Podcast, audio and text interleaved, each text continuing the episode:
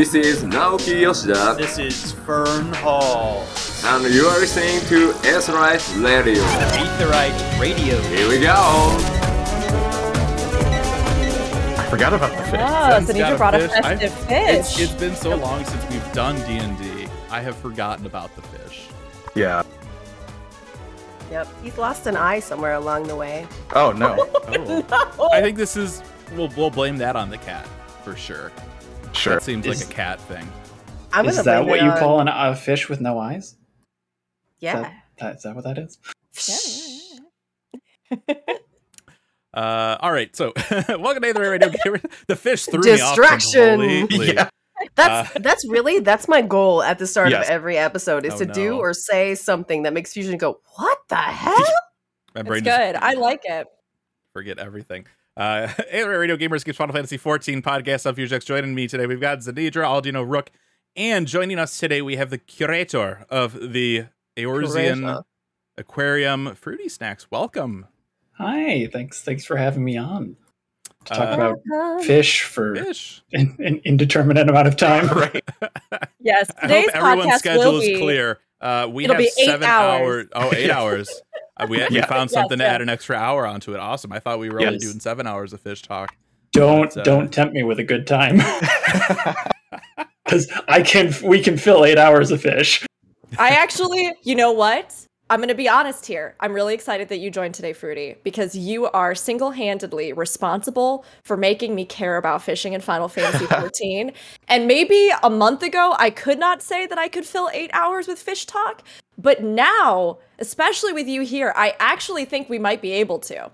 There Fish lore. is there is so much about fishing behind just the mechanics, why people decide to put themselves through fishing and like dealing with the fishing log, uh, the aquarium, and then there's fish lore, which is honestly something that I just started, pun intended, diving into. And Hold on. it's oh Yeah.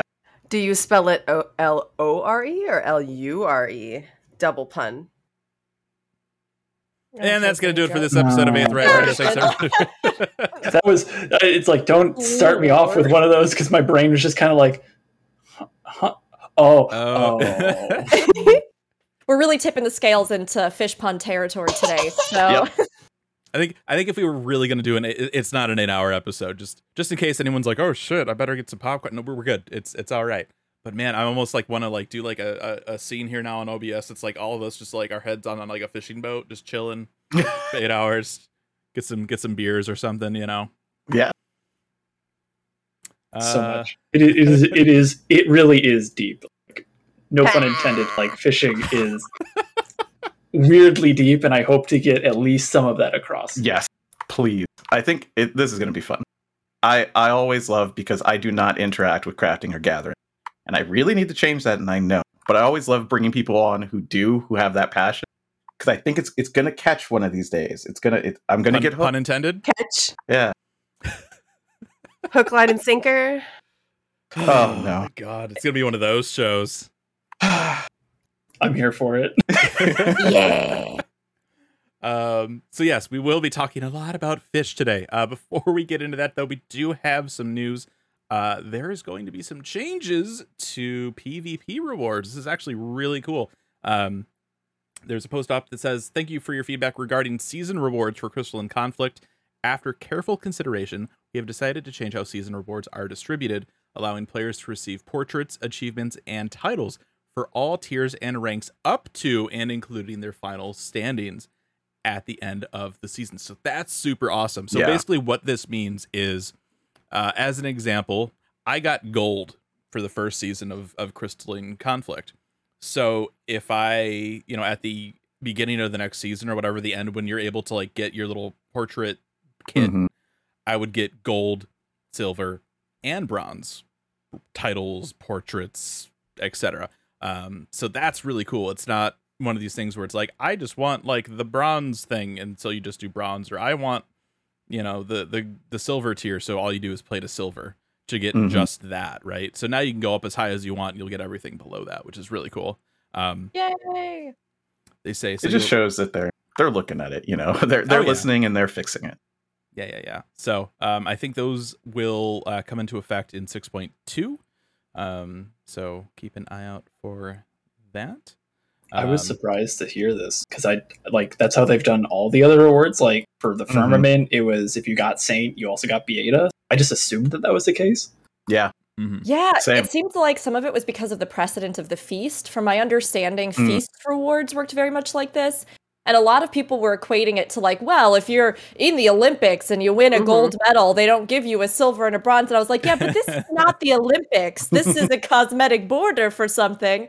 I mean, Mhm. I I was really bummed to hear because I put in hours to get up to Crystal, and I was like, oh, I'm so excited! I got all the borders, and then when the season rewards turned over, I was like, oh, I mean, this one's shiny, I guess, but I kind of just thought I'd get everything else too. Right. Mhm. So I'm really glad they changed this. Yeah. Um, there's also been um, a little bit of an update about the um, we have the, the like the official like live letter uh stuff out now from the last yeah. live letter. The digest. The digest.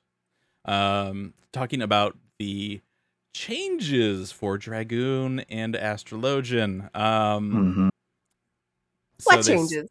Yeah, what Yeah, changes? Because they're not coming. Um, so they talked. We, we mentioned this uh, also Mhm. during our live letter show. Um, they have some extensive adjustments planned, um, but they're postponing them. Um, and so um, when they publish the uh, 6.2 patch notes, they plan on releasing explanations for job adjustments separately from the patch notes to clearly explain their intentions in their entirety. So, oh, mm, okay. That'll that that'll be very interesting because we always think how do they balance um you know what is the ranking why do they do what they do because it's it is unknowable until they tell you Sure. you know And so well, that'll be interesting I, I think for me, I'm kind of weary about the way that they phrase it. So that you, Mhm. you so that we can explain our intentions. They've explained their intentions about a lot of stuff. That doesn't mean that we agree with them on certain Oh, sure. things, right?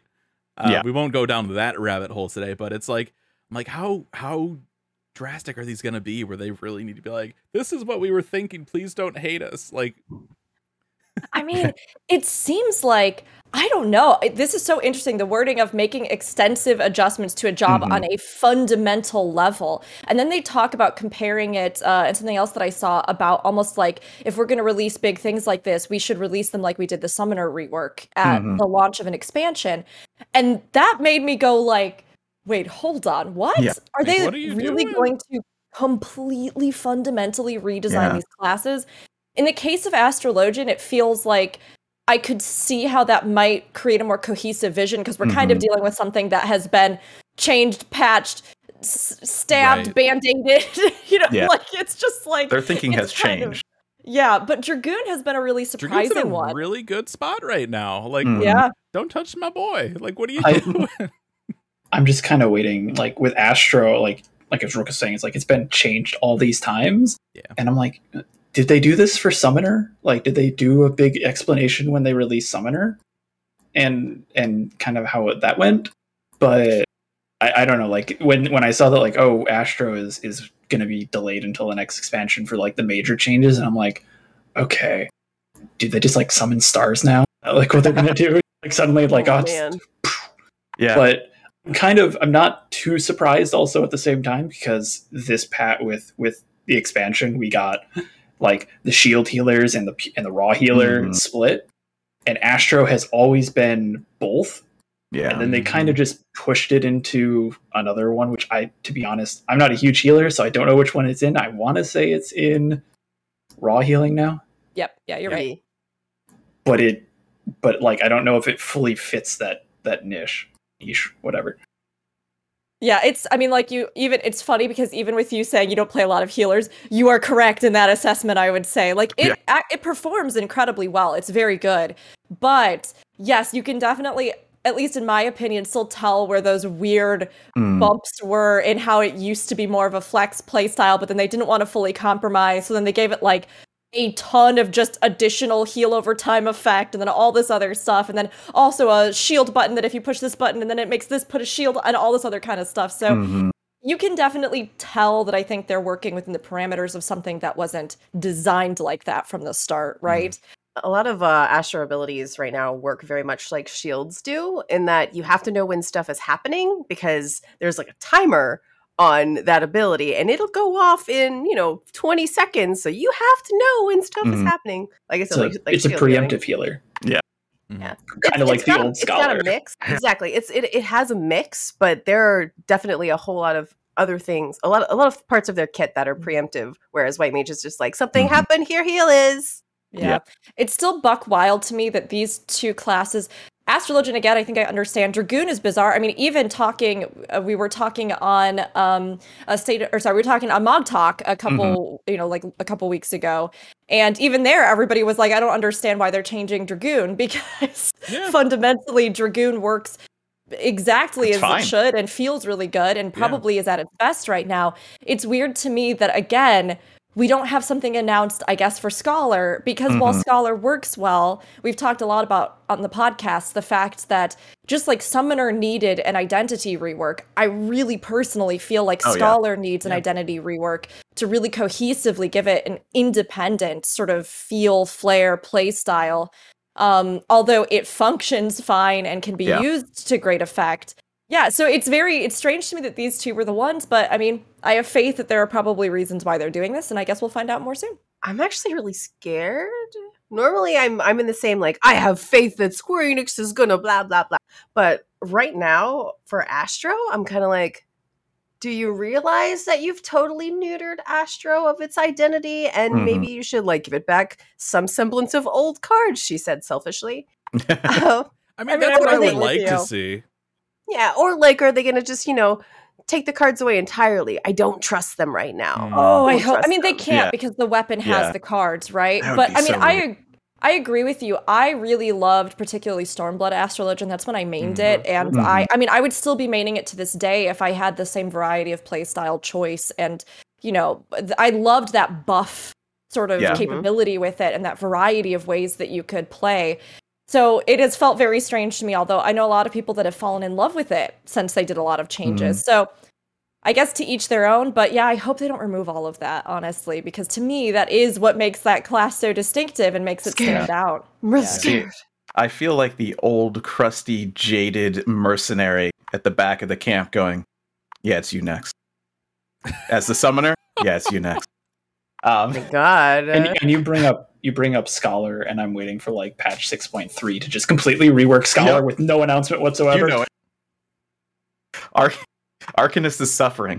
I'm just wondering if they if they they started doing it and then they started developing like new tech, yeah. and then they're like, oh, this would actually really work for like maybe Dragoon specifically. Mhm. Like, maybe there's some new tech coming in. You with like say the Summoner actually start channeling like actual dragons. I was gonna and say, you- what have you like- gonna drag? when you- Like it's They'll a never battle put train. Summon like Nidhogg behind you or something See, like now I'm that. excited. Only, and once again, I'll, I'll be that jaded person. Only if they're not actually a pet. You don't want them to Yeah. actually be a No. pet. oh no. Well, they have like the shadow thing on on Reaper now, right? Yeah. We're dragon Yeah. pet Yeah. type I could- could- fake. they could also be in that in that regard. They might be trying to rework it away from Reaper Yeah. Because like when I, I played a little bit of Dragoon and I I I love Reaper, um, but I could see where if you're looking at Reaper and looking at Dragoon, you almost could kind of see similarities. Like you know, Mhm. Dragoon channels Dragon, but a different way, and then Reaper channels the Void, but in a different way. Right. And they might be trying to be like, all right, we don't need two melee people who have long sticks as weapons who channel things, I guess. Maybe. So we'll just have to wait and see. I really, Yep. you know, like we said, Dragoons is it, it's probably the best it's ever been right now. And they're like, yeah, so Mhm. we're gonna like do an extensive rework. It's like, but what? Okay, Do you not to not to keep dragging this on, but sure. Mr. Dragoon, do you uh, recall what Please, the last Mr. Dragoon is my were? father. Um, do you recall what the last changes to Dragoon were specifically? Um, one of the last ones that I remember, They removed the tether. they Animation. removed That's, like, they the removed last thing tether that I remember. animation, and they also let you use it like by yourself, like even if you didn't Yeah. have somebody tethered to you, which is great because as a melee, the idea of like having to click on somebody else and having them close to me like is stupid, and I hate. I hated it. I hated it so much. Uh, so I loved it. It was my child safety leash. Make a macro. See, it Come always, on. it always, it always. Ha- I do, I do have, I have several Good. macros on my hopper that I swap out that'll target like the third or fourth person on Yeah. the read list. It's such a pain, and it's always like I, I always get into a group with like the only other DPS is a ranged, and they're never close enough. Like it was, I mean, they've increased the range on it since then, but yeah, Yeah. that used to be such a pain. Um, I just, Dragoon uh, suddenly gets rescue. Pull him over. get here. Hey. All DPS just need to learn to be closer. Hey, Yeah. dragon healers in WoW, and and you know this is new information because the alpha have a go to target, then take them with you to the place that you've selected. So That's it's fun. literally the baby leash. pi- You jump to them and then you elusive move them. Yeah, Come yeah, with me if you It's want pretty to live. interesting. And Just grab them and Oh, I want that. yeah. I want that too. I just want that as like a general role trait for everybody now. You like, I- I, don't know, spawn dragon wings or something, and then just pick somebody up in your big, strong dragoon arms and carry them against their will Yeah. somewhere. It's like Icarus dive for Sage, except it's just Sounds like you a jump forward, grab him, pull them back. yeah. I might play dragoon more often if they do See- that. see, All but right, that- I'm on that- board. That also sounds like another thing where I would have to like click on somebody and Yes. like unfocus my DPS for a second and eh. But Yeah, also the idea of trolling somebody and pulling them off the edge with me. Oh my god. Oh no. I would not do Yep. that. We go we together. go together. Yeah, yeah. See, we all, Wow, we all understand. James. We all get it. Exactly.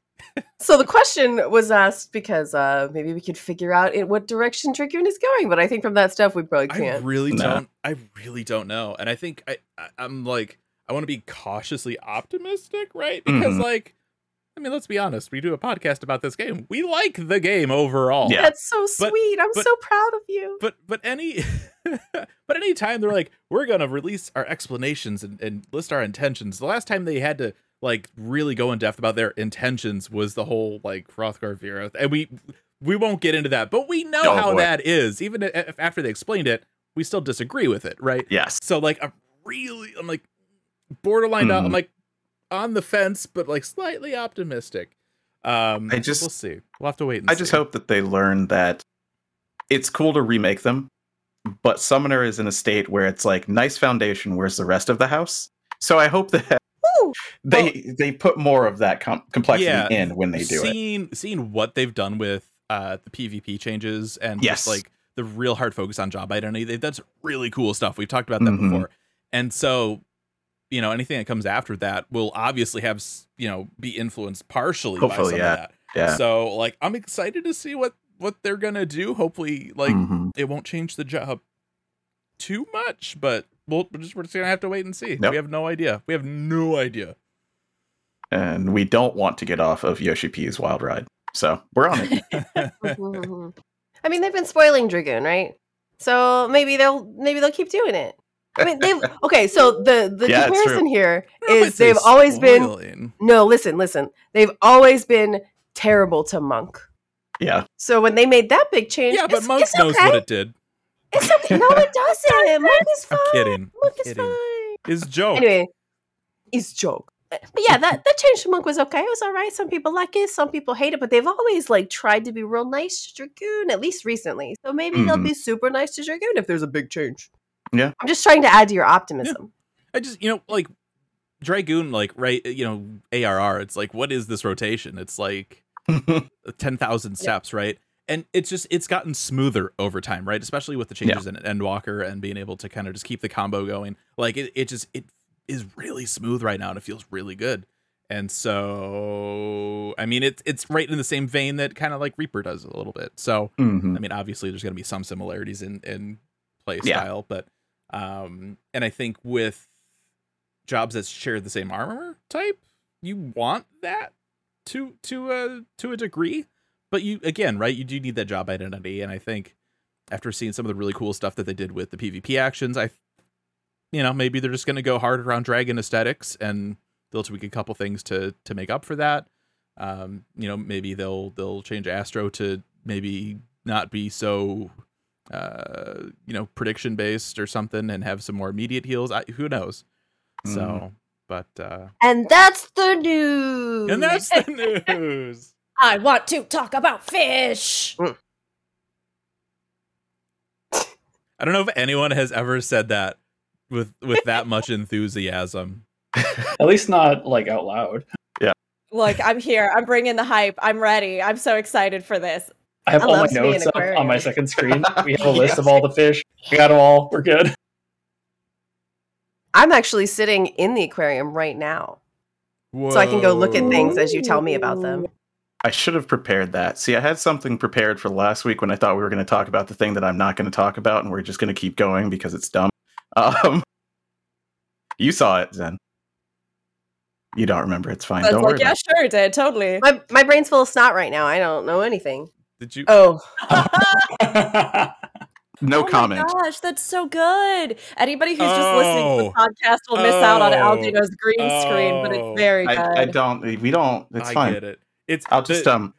I'm, I'm looking at the cropped version of it a little bit. You can tell what it is if you take a minute. but I had to look at like the full. I'm like, uh oh. I need to get an aquarium. I'll work on that. so Let's do back, this. swimming back to the aquarium, just like sitting Yeah. in here for the, the 30 minutes we've been talking so far. Th- three people have just come in. I've seen. oh and gosh, I, I haven't been. I haven't been like tabbed in the whole time either. I've seen three Oh, people come in. dude. We'll talk about the. Oh, Yeah. Got numbers. Yeah. yes. I got numbers. I love number But- talk. Oh, it's uh, the aquarium. Oh boy, So that's a very good example of things that did not go the way you expected. Um, all right. So before before we get into the fish, we're so close to the fish talk, everybody. Don't worry. We're so close to the fish talk. Uh what got you in to 14? Oh Wait, yeah, we wait, have wait, to ask wait, you wait, the. We have First, you gotta properly introduce Fruity. You gotta po- properly introduce our guest for the week. I'm sorry. You This missed the whole category. I'm sorry. I was looking and I'm like going back and forth and Get all we back know is there. got billboards and I know it was very distracting, but I believe in you, Fusion. You can do this. Guest intro, Fisher Fruity. Let's go. this week, Maybe. Fusion doesn't have it. Okay. You know what? You do it. You do it. You seem to, Yeah. to know what what needs to be Said. You got the most hype. I'm here. I'm ready. I'm actually very excited about this. Uh, so, everybody, our guest this week is Fisher Fruity, who has kindly been listening to us ramble here during all of our news. But uh, to give It helped. everybody, yeah, I mean, absolutely. To give everybody a little information, Fruity is a creator that makes fun and instructional fishing videos, content, information, um, and also established and put together uh, the incredible Eorzean Aquarium, which is a house in game that is filled with every fish that is attainable in the game. Um, and you didn't even That just can go here. into an aquarium. that can go into an aquarium. We have to add that because that is a fraction of the total number of species Yeah. of fish. Yeah. Oh yeah. but we are so excited to have you here with us. I can't wait to talk with you. I mean, thank you. um, I'm yeah. yeah. here. I, I'm. It's been. Uh, it's been wild, kind of just like in the past few months with the with the Eorzean Aquarium and and just like all the videos. I've been doing videos for a couple years now. Yeah. Just and it started off with people coming into.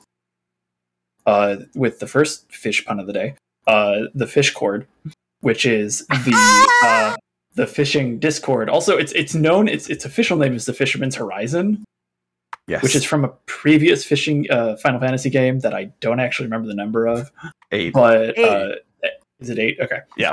Everybody, but everyone just calls it the fish cord, and like that's our like that's everything is referenced as the fish court and the whole channel started up as people were coming in saying, "Hey, I'm trying to catch like Ninja Betta in like Mor Dhona. Have any tips?" And everyone was just like, "All right, how do I catch this fish? How do I catch this fish?" Like, you know what? I'm tired of writing this down. I'm just gonna put it into a video, showing you how to do it.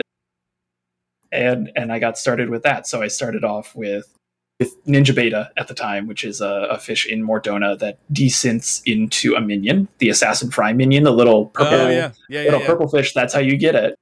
Um,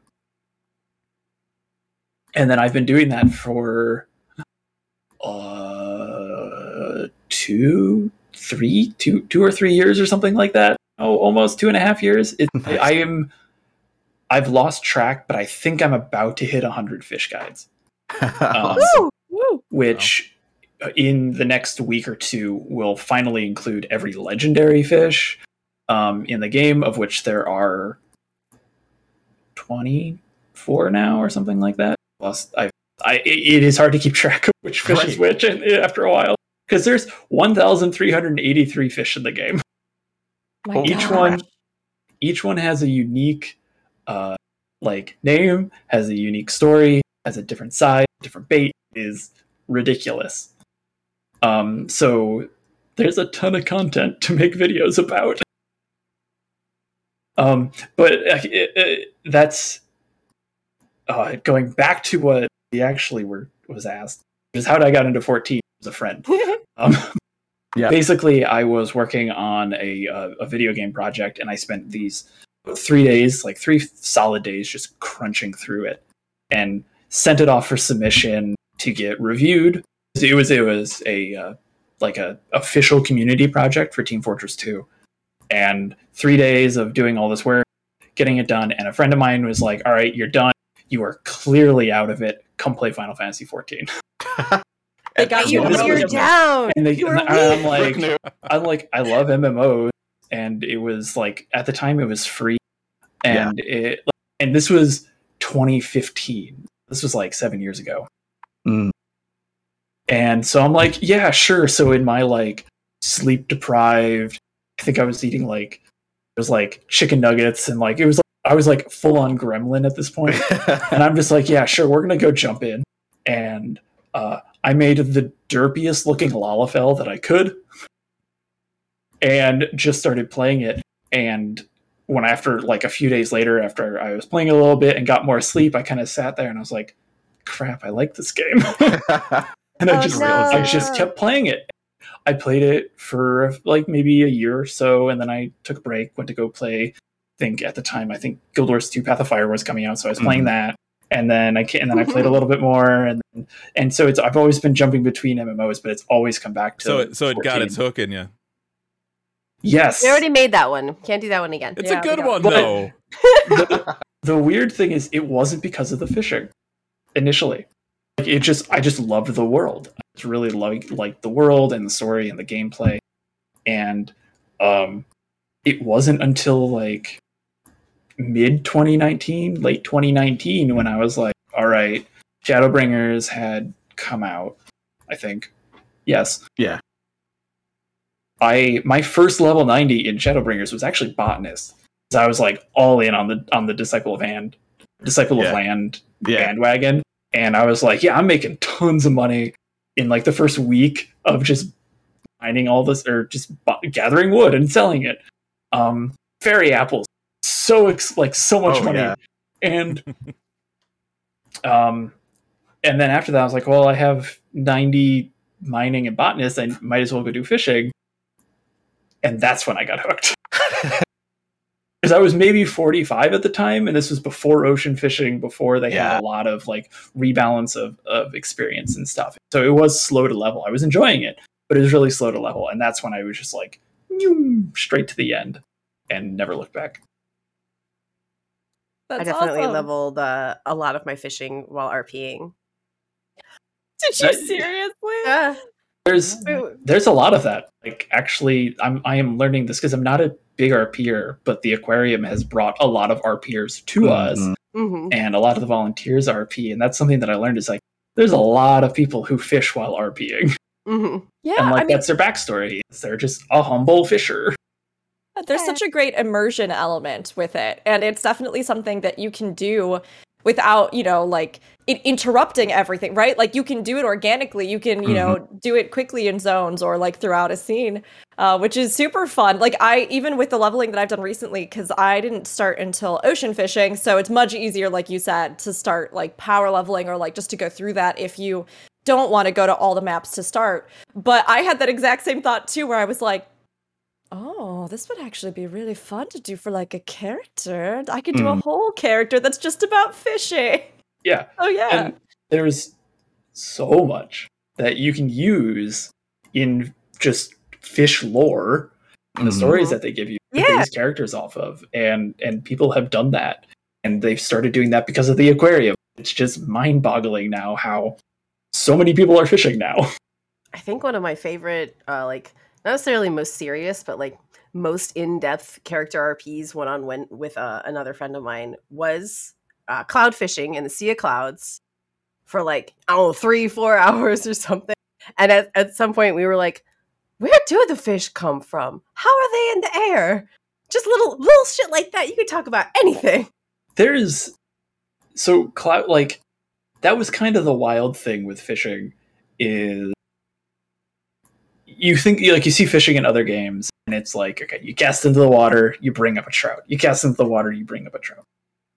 With fishing it's almost immediately and by immediately i mean like 30 levels in that they're like okay uh, you get a quest called you get the the job quest i think it's called fish out of water. And they're like okay go fish in the desert now. And you're like okay i'm gonna go fish in some oasis that has water no you're just fishing into a chasm full of sand there's sandfish and then you're like okay that makes sense sand's kind of liquidy Mhm. then they give you sky fishing where you can fish off the off into the sea of clouds in Coerthas. And you're like, okay, I can kind of see that. And then Heavensward just throws all the curveballs at you. Where you come in and they're like, all right, how about hell fishing? Let's just let's just get started with hell fishing.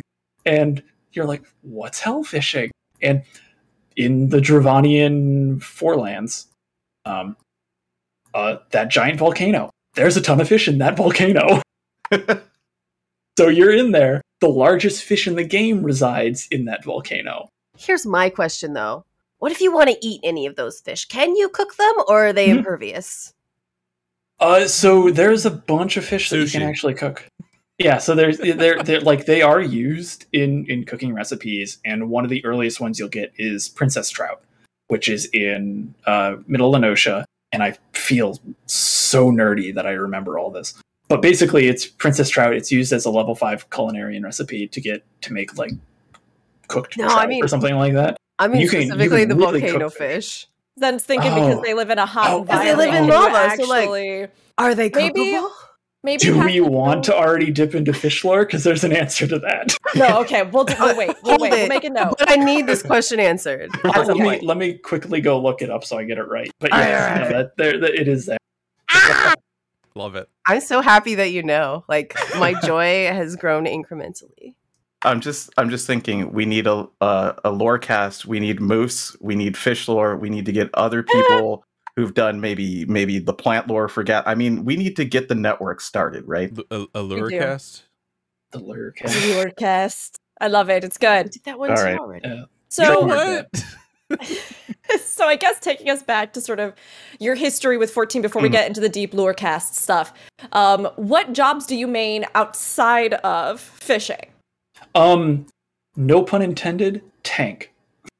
Ah, yes.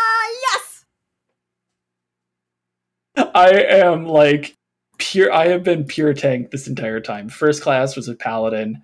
Uh, I played paladin up through Shadowbringers, Mhm. and then I got my Dark Knight leveled up. I was like, oh, Dark Knight's good. And then I met Gunbreaker, Uh, Mm-hmm. yep. and I did Gunbreaker the rest of it. Gunbreaker was one of those skills that are one of those jobs that you get, and you're like, I just click with this, Mm. And uh, that was that was kind of Gunbreaker for me the entire time. Um, but now I mostly play. I go back to to Dark Knight because they've made it so healers don't yell at me for playing Dark Knight. um, which legitimately was one of the reasons why I didn't play Dark Knight was because level uh, no one wanted to deal with Living Dead. Yeah. And Yeah. I'm like, it's the best invulnerability in the game. like, don't like why? Look, as a white mage, I would have bennied you anytime, you know? But I am glad they did some changes to Living Dead. Yeah. It was so good, but it also was like such a trip up for players that didn't know what to expect from it, or like new healers, or Yeah, it was just a confusing I understand one. why. I Yeah. think the new version is actually like. I actually think the new version needs to be nerfed a little bit. Yeah. It is strong it's, as heck. it's strong. It is Yeah. powerful. I don't know at um, all what I'm doing, and I'm just like big pulling with trust, and I'm like, I don't care. You don't need to heal me. I'm fine. Yeah, because you heal yourself. It's great. Yeah. So so yeah, no, I do tank and then um, generally any other support role. So I'll do I'll dabble in healing. I'm I'm working on getting my scholar leveled up right now. Mhm. My alt is using uh, is leveling sage, loving sage, and um, then like uh, Bard would be the other one kind of come in. So I'm not a huge like pew pew DPS because I'm usually never good at those roles. When it comes to support roles, that's typically where I am great at. So that's what I'll do. That's what, and so that so yeah, so tank followed by healer ish, bard ish. Yeah. Nice. I love it. I love it. it's it's really it's also really comfy to just be able to be like no one expects you to have super good DPS or anything as long as you either keep them alive or keep the mobs off of them pretty simple to play it's really for me at least it's really cathartic just to be like just running through doing wall to wall pulls and dungeons Yeah. definitely. So, uh, with that, what is what has been your favorite expansion? I mean, this could you could say just because of story, or you could say because of jobs, or Fish, lore that was uncovered. it's it's i i i flounder between a few of them oh my god, um but i have to say i'm really i think shadowbringers is probably the best expansion but that's kind of cheating Right. because endwalker made shadowbringers better It's true. in my Mm. mind Okay. and so that's why i put like that's why in like my mind it's like shadowbringers and then Heavensward endwalker and then stormblood is i actually think stormblood's pretty good up there too and then arr and that's Yeah. just because it's older um Yeah. not because i don't think arr is bad but i think like all the stories have been great i think i've enjoyed all of my time playing through the stories Uh, to me shadowbringers followed by like Heavensward and Endwalker are probably my my top three, uh, just overall and in general. If you want to talk fish though, then it's Heavensward, Stormblood, Shadowbringers, A Realm Reborn, and Endwalker will wait on. Yeah, I love that you know that. It's, it's you very don't even have to telling. think about it. Yeah. The best fish, some of the most fun I've had fishing were with some of the fish in that came out in Heavensward and came out in Stormblood. Um, partially because mechanically at the time they were really fun, or just because they're really weird fish, Yeah. or where you're fishing them is absolutely bonkers. Like the middle of a volcano, Mhm. yeah. like a hundred feet above the lava. Um, so there's there's a lot for Mhm. that, but but yeah, if we're talking just fish, it's Heavensward Stormblood, Yeah. Shadowbringers, A Realm Reborn, and then Endwalker will decide in a couple of years. That's fair. That's fair. Yeah, Did we did we actually officially ask you how you got into fishing? no, You I think did it touch on up. it, but a little bit. Go ahead. I, I mean, the actual story for that is I was running through Gridania, Hmm. and uh, I was outside the Adder's Nest, and there was this little Lalafell named Proxima Centauri that um, was teaching somebody how to catch the fish in that water, like that little bridge in Gridania as you go over to like the Adder's Nest. There's a there's a fish in there. There's a bunch of fish in there and they were showing them how to catch the big fish there, which I want to say is a Bloody Brewer, but I don't actually remember the name of it. Um, but anyways, I was like, oh, you know, I'm level, I was, I was like level 55, 57 or something at the time. I had the gear for it. I could, I could do it. And like, I wanted to know how to catch big fish. And so this little Lalafell taught me how to do it. And I caught it in like five casts and it was great. And I'm like, oh, this is pretty easy. Uh-huh. so I went, I was like, all right, I'm just going to catch all of the cities. And so I did all of Gridania, all of Limsa, then realize Ul'dah doesn't actually have any water for there to be fish in or sand, so there's no fish in Ul'dah. And I'm like, oh crap. Okay, move over to the housing district. So that I caught it all in the goblet and the mists and, and lavender beds. You got And stuck. then and then I was just like, well, I might as well just keep going. and I think at that point, somebody uh, I had joined uh, a cross-world link shell of fishers, Mhm. And um, they were like, "Hey, this fish called the ruby dragon uh, came up, and if you know anything, uh, it, those who don't know about fishing, uh, the ruby dragon is considered the rarest and debla- debatably hardest fish to catch. And I'm like, me being my young like naive fisher self, yeah, I'll go fish that up. And so I got the bait. I went out. I was like, what do I do? They're just like, you catch this fish and then you mooch this fish, and then you catch it again, and then you mooch it again, and then you just do that over and over again. I'm like, okay, easy enough. And they're like, yeah, good optimism, kid. Good luck. And I caught it. I caught it first window. Oh, Five minutes no. in. You did not. First fish of the game at the time, already caught first window. I had Oh, no idea what I had just done. Guy was pissed at me. Like to put it on a scale, what took me 10 minutes to catch has taken people 10 plus months Yeah. to be able to catch. Oh my Um, god. And so I'm like, I'm like, luck. well, Yeah. okay, guess I'm gonna just keep going now. And then the firmament came about, and I started ranking in the firmament. I'm like, all right, I'm gonna fish because that was kind of what I was really into. The pandemic had just started. I was hmm working from home, and I was like, I could, I can do this. And I was working on big fish more, and I was like, all right, let's just go and fish in the firmament.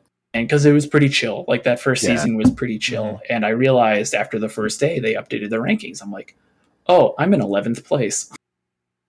Okay let's just keep going then. Yeah. I mean, that's, that's kind of like uh, the sum of my fishing career is just okay let's keep going. Right. and um the next day i bumped up to third and then after the third day i was in first place and remained there the rest of the time and so i was first place on Malboro in season one 10th place in season two because i decided to stop like two-thirds of the way through because i was just tired of it Yeah. Fair Yeah. enough. um and i ended on like six seven eight nine ten as my score i was like all right perfect we're done Yep. I'm done. leave it. I'll sit wherever I get. And then in the third one, I just did enough to get the guide out, and and I was like, I'm going to let other people deal with this stress. It, the fishing rankings were intense. I can It, believe it was ridiculously intense. Yeah. Um, and then from there, I started up the channel, started being more active in the fish court, and and then participating in what we call uh, discovery, which is whenever new fish are added, we actually have to go find them because we can't get any information about what their name is and which fishing hole they're in, right. and that's it. And so we have to go find the fish, and that's a process.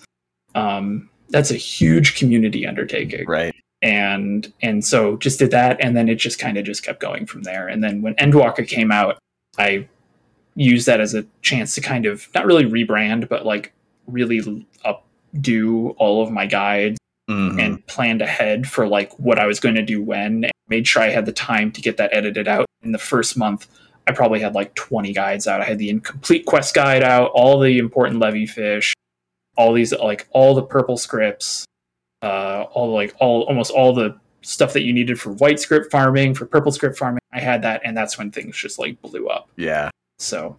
I love that it started, and I I think I said this joking in the pre-show, but those who walk before will lead those who walk after. Just a little Lalafell who taught you how to catch one fish, right? yeah and crazy. replicating that Yeah. replicating that has been kind of my goal Yeah. in, in- with with fishing in like with the guide with the aquarium and all this stuff it has really just been you just need to catch one fish and if you and and once someone gets that feeling of oh my gosh hold on this is it i caught it oh my god i got it they're like all right now you can do it again it's gonna be great and it's gonna Yeah. go go off from there So, so, so you, you you got the one fish and you've just been jiggy with it ever since. Nah, nah, nah, nah, nah, nah, nah. no I- i'm gonna give that one no no no I i'm gonna give that one that's like an 8 out of 10 one, Okay. i'll give that one because it's cr- new and creative i hadn't heard that one before All right. It's Well, hard. We've you we've been covering so many of them. I'm like I'm I'm running It's out true. here. I I held one back earlier. You said it was intense. I was like, are you sure it wasn't in boats? I, I held back when you were like not to keep this dragging on when we were talking about dragoons like that was a missed opportunity to not keep this dragoon on Oh my Yeah. gosh. All right. All right. I've got to Yeah. stop this pun train before it really takes off. Although I think it's pretty much, I think uh, the ship has sailed. I think it's going to be basically what's happening for the rest of today's podcast. But you mentioned you you you're gonna serve as our anchor. It's gonna be fine. Okay, yes, I'll do. I'll do what I can. We're just Um, gonna start throwing puns out for the halibut. I'm gonna do what I can to really plumb the depths to make sure that we have a rich and full-bodied, you know, conversation today beyond just puns. So, I can feel Sly's anger from here. That's fine. That's fine. um, so you mentioned Guild Wars 2 actually earlier, Yeah. which uh, got me very excited because they just put fishing into Guild Yes. Wars 2. I would like to congratulate them for becoming a real game now. Yes, yes. um, so have you fished in other MMOs, or is it just specifically Final Fantasy XIV, or has this become something that's kind of like, you know, rippled out to all the other games that you've played as an interest? Uh, yeah, I've always had like an interest in fishing, and I apologize if you can hear my cat meowing. Um, Just a fact. but life. um, That's okay. yeah, it's, it's just a thing that's going to happen. Uh, I have like no, I, I, I have fished in other MMOs and other RPGs, and I am not ashamed to say that it has been a selling point for a lot of games. Uh, hey, you know what you like. yeah, like to. Stardew, like Stardew Valley. I played a little bit of that. Did a bunch of fishing in that. Uh, we talked about Black Desert Online. That had fishing that I was extremely disappointed with. Um, that was the last 15 minutes. You know, the first hour, first 45 Oh. minutes was character creator, first Yeah. 15 minutes was fishing, and then was just like, eh. Was it um, just that There's it was for me here. boring? Like it wasn't a very good, it's robust. it's it's literally AFK. Like you just it's the AFK Uh. thing. So you just cast out and then you walk away. Um, so it wasn't very engaging. I guess would be the word. Right. Uh, New World had fishing, so I played that for a little bit before it, Yeah. um, or whatever it did. Um, and then Guild Wars 2. I actually played Guild Wars 2 in the betas, like early on. I was at the Betas? pre-launch, so Mhm. I've been I've I played Guild Wars 1. Like Guild Wars 2 gets fishing, and I was there. yeah. And especially especially with Guild Wars 2 being like big on fishing, and then it being my favorite Guild Wars 1 expansion, so factions. I was like, all right, yep, fine, I'll come back for that one too. I mean, I had come back for all the expansions, so this Mhm. wasn't new. But um but yeah, no, I went and I fished. I actually made a couple of guides on some of the fishing. And uh then I got pulled into the aquarium project and haven't gone back yet to finish it. I'm curious. Um, what, what was the first game you ever played where you fished? RuneScape. Ah, RuneScape. yeah. Okay. Yeah, that'll yeah, do it. back back fishing lobsters in Catherby back in seventh grade. Yeah, Yeah. that was that was that was it when I was like, fishing's a really chill thing to do in video games, and it still is. And I'm I'm like, I hope games keep it that way. Like it's it's a very relaxing thing. And then 14 came around, and I'm like, this is still relaxing with a bit more stress. right. you actually have to think about it this time. But yeah, it's so yeah, like I do play other ones, and there's a couple of games coming out that are that I'm like, oh, this looks like it has a fun fishing mechanic in it, and so like I'm keeping an eye on that. Um, Moonglow Bay, um, I played that for a little bit. Animal Crossing, Mhm. um, uh, all these other games with with fishing. Hades had fishing. Hades does have fishing, and I haven't had enough time to play Hades to unlock it yet. yeah. Mm. It is it is on my list. I I have a like might have been mentioning earlier, like I have a flight, and so all right, gonna be playing Hades on that flight. um, Monster Hunter also has fishing. I'm a big Monster Hunter fan, so What about real life? Do you like real fishing? I do.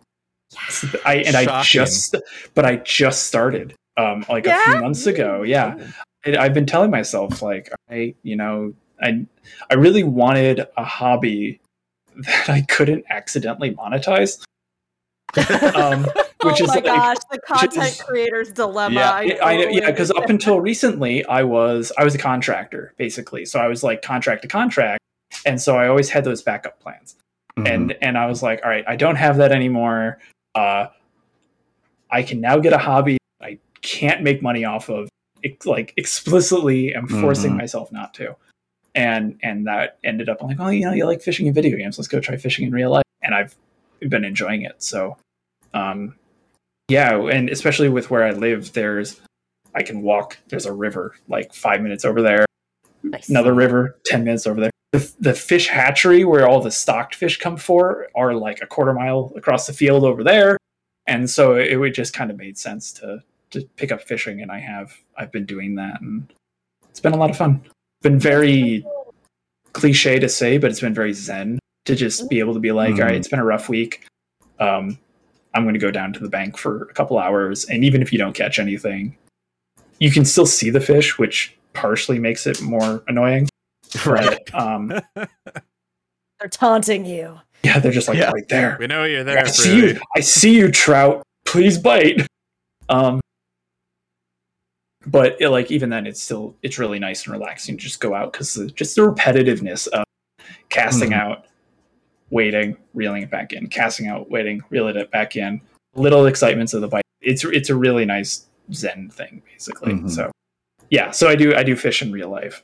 Um, Do and you- I was gonna say, do you have an IRL fish that you consider your greatest achievement so far? Oh, um Yeah, I caught this um chain pickerel, which uh think of a in your mind, think of a really fast looking fish with a lot of teeth.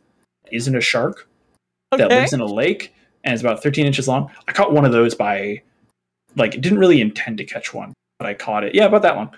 Yeah. Um and I caught that and I was out kayaking with my dad on the lake and I was just casting out. I just kind of pulled in a little bit and suddenly it was like, oh wait, there was force there. Oh wait, now my thing is going that way. Now it's going over here. Oh crap, there's a fish on the line. Started reeling it in, got into the net, and I was like, I had never caught one of these fish before.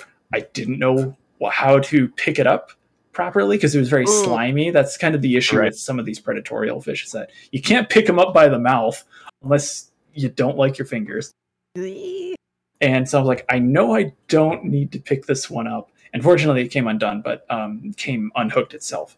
But uh, that Smart was fish. that's like my favorite fish so far to catch. And is is just just these predatorial fish because they're always they're always fun. So they have that extra angry. coolness. Yeah, the coolness Yes. Mm-hmm. factor, the anger factor. Mhm. yeah. So I will I will add because a lot of people also ask, do you cook the fish?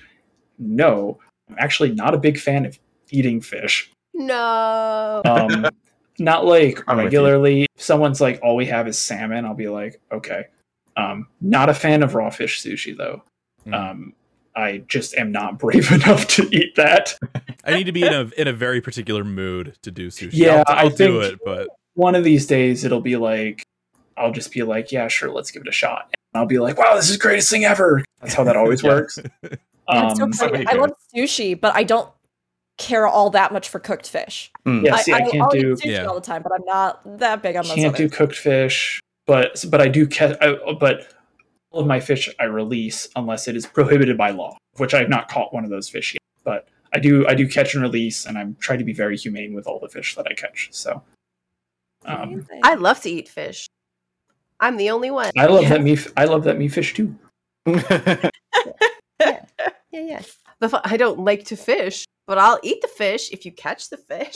and I'll then even clean the you. fish. I'll clean it. I'll cook it. It's fine. Denise, I I'm just proud don't of want you. to catch it. Yeah. Well done. You're the culinarian in our current uh, Yeah. party. so here so that if we ever have. get stranded on an island. I'll catch. there we go. And none of us will Okay. starve. We're set. Oh no! So we touched a little bit earlier, and honestly, we could probably do an entire series of podcasts about this. But we me. touched earlier. D- look, yes. we will do it. Yeah. But for today's Let me know. your interview, um, fish lore. I really like the way this has been phrased in the document. Charles, I believe this is your responsibility here. Fish lore is insane. Do you have any favorite fish descriptions? Um, it is. It is. It is. Um, fish lore. What do you consider to be some highlights from fish lore? Okay, where to start? Um, so like I was saying earlier, there are 1,383 fish in the game. Mhm. Each one has a description. Yeah, sorry, let me be more specific. There are 1,383 fish in the fishing log. There are over 1,500 fish total in the game. Mm. Because there's a bunch that they they don't count the diadem in the fishing log, and half the quest fish after uh, Oh. Stormblood Ah. onwards aren't counted in the log, and some of the like crystalline mean uh, Oh, and sure. like studium Mm. fish don't count in the log. But of all those fish, every single one has a unique description, and every single one has a log entry, which uh, are is written in a way of kind of like a scholarly description hmm and I had uh, yesterday, I think, the one of the translation leads for Square Enix uh, was talking about the fishing log because somebody had asked somebody on Yeah. the aquarium staff was like, "Could you tell us about the fishing log?" And they're like, "The fishing log, like the fishing description coming out of Japan, is nuts," and they basically said like, "We have ran out of." real world fish to use and we're just now entering into the what the fuck type of fish Yeah, and that's what you see in in all in um can i say the final zone name Yeah, is that yeah, okay sure. Yeah. Uh, so if i say ultima thule so all like all the fish in ultima thule good chunk of those are just like eldritch horrors just space horrors Makes sense. But- Mhm. so there's a lot of good ones um in terms of like the fun ones there's like uh i really liked the uh depressed kelp yeah. Oh, there's kelp that if you read it is depressed um there's uh uh, in Ultima Thule, Forbidding Way and Terrifying Way Oh yeah. are these two fish that um, gives some uh, lo- uh, lo-. I can't Yeah. pronounce. I, I'm I can all, I can say them in my head. I can't say them out loud. Yeah. Never had to. um, with the loporrits, uh, there's some good back and forth between those. Uh, basically about how this one fish uh, was mistaken for a loporrit, and then they realized it was its ears was actually like its eyes, like its nose or something, and that's why it was called Terrifying Way. That, that makes It was terrifying to the, to the loporrits, and then its big fish version that just came out in six point one is a Terrifying Way, and the story behind that one was a loporrit got into a staring contest with it, and it won and terrified the loporrit so much. Just like nobody will go near this these fish anymore. Like you will not find a loporrit anywhere near this this fishing hole. I'm just um, imagining the staring contest and it being like, I want to look at what I think is your face, but I have to look at the ends of your ears because that's where your Yeah. eyes. It gets really awkward like- because you find out the fish doesn't actually have eyelids, so it can't blink. yeah. yeah. And then um some of the the new ones that have have been recently, like the big one, the biggest one that kind of kickstarted my my dive into fish lore was the warm water trout. Um, it started off as this artist who I need to credit. Can't remember their name, but they made this picture of like of Dalamud exploding in the background. And this fisher is sitting in like this pond and over the mountains, like Bahamut's coming out. And it's just the fisher just kind of goes, Oh no, this will affect the trout population. I've seen was that. just- yeah. And I'm just like, yeah. I'm just like, did it though? Because at the time I'm like, well, hold on, there's no trout in in in or around the Baja Blast, and and so I'm like, there's no trout in in Thanalan or or in Mor Dhona, like in that area of the Battle of Carteneau. And so I started looking into it, and one of the aquarium staff was like, "Well, there's the warm water trout that's in Thanalan." And if you read the description for the log about the warm water trout, it explicitly says that it showed up in Thanalan after the seventh Umbral Calamity. So after the Baja Blast, the trout showed up in Thanalan. Oh my god. Is it a space So- fish? No, it, it it's a it's a it's a, it, it's native to Limsa or um Oh, upper okay, okay. La Noscea. Yeah. It's native to the It uh, splashed the- that far. Well, no, it just swam. It migrated. Yeah. It may have been. I mean, that's so interesting. I love this. I saw that too, and I was so curious as well that like local populations may have been more directly affected because we see all of those blast zones in Limsa, Mhm. right? There's even Mhm. like by the water the explosion of crystal, which you know we Yeah. know has to do with all of that. Mor Dhona has a ton of those fish. Yeah, Mhm. whereas Um, in like Thanalan, there seems to be in many. Well, there are some like large blast zones, but the like with the way wall, that yeah. yeah, like the way that the water dry is bone, connected, Yeah. it may have like completely decimated populations in some areas, but then some were able to like offshoot and go elsewhere and migrate, and now that Yeah. population flourishes. Yeah, Yeah. it's it's weird because like with the warm water trout, it was it is it called out in the log. If you look at it, it'll say like most common in Vylbrand, like La Noscea. And it will be like it says nothing about Thanalan is to where it is. And to me, I'm like, all right, so knowing that the fishing log is written in the idea of like the scholarly style. It's kind of what the translator was saying was like they're they're they kind of write it like as like a scholarly thing. Um that uh it's not even called out in that. So in my mind I'm like, okay, so that's new information then that the warm water trout is in Thanalan. And if you kind of connect the dots about like, all right, what type of fish are in in like Upper La Noscea eh, versus down there, and kind of you kind of plot out, okay, it left Upper La Noscea, it swam across the Strait of Merlthor, it went into Thanalan, it just took over the waters. And if you look at it, the two zones that it's in are the two coastal zones It's where there's the body of where the body of water is where it could come in. I'm like, good enough for me. the world building is insane when you really get Ooh. Because you know everybody always jokes about like the item descriptions or minion descriptions but fish and plants and all of the crafting materials everything have these and that's why i was like i have to ask this question i had to put it in the outline I could just, it's just insane I can just I- see when they planned hmm. ARR, like the fishing lead, right? There's got to be one, right? Oh, yeah. Pulls out a map and he's like, okay, so these will migrate here, these will go over here. Like, I wanted to call one out that actually you did recently that I've personally found to be like so revolutionary, especially considering the 24 man that we have currently Yes. with okay, Yeah, and this one. everything else. Did you see the update for it? No, wait, no. I I saw the original thread. There was an update. So um, let me let me go through this one. In going back to Upper La Noscea, there is that large skeleton. I think it's Upper La Noscea or Outer La Noscea, one of the two. oh yeah Uh, there's that giant skeleton. hmm It's like for anybody who doesn't, you're not maybe not like envisioning. You know, when you're in Upper La Noscea in those areas, there's kind of like the shacks, and then there's the like Coerl Guild leaf thing that's like back in that Mhm. waterfall area. Up along those cliffs, there are these like exposed serpentine skeletons that are like the the earth is kind of crumbling, and you can see the exposed bones Mhm. along that they're ridge they're cliff. named, I think, too, right?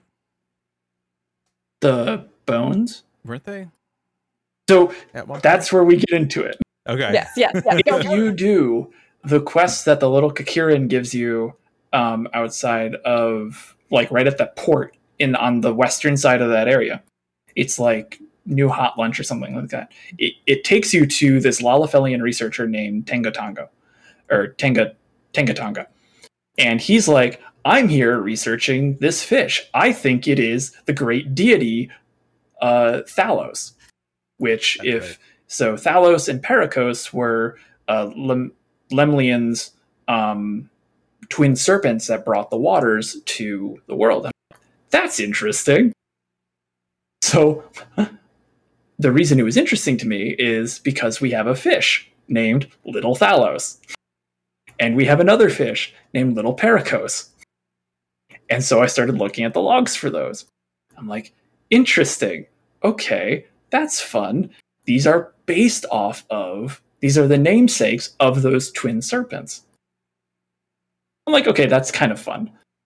And then if you look at another fish in that area, there's a fish called Nepto Dragon, which is part of the Feast and Fam- the Feast of Famine quest line. And this is where the update starts coming in. Uh, the Feast of Famine quest line has you catch the Nepto Dragon. It, it's like the ultimate. It's the end of the, the thing, and you have to catch the Nepto Dragon. And what you learn about the Nepto dragon is that it is only been seen to appear after major natural disasters, similar to, in this case, the seventh umbral calamity. Mhm.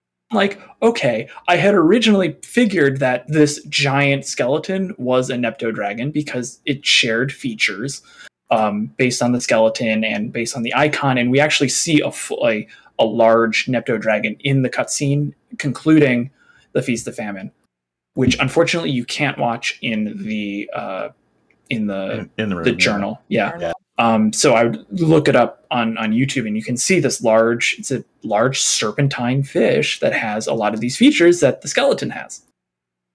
What I didn't realize in that first tweet, and then I came up in the second one, was the cal- the bit about the calamity.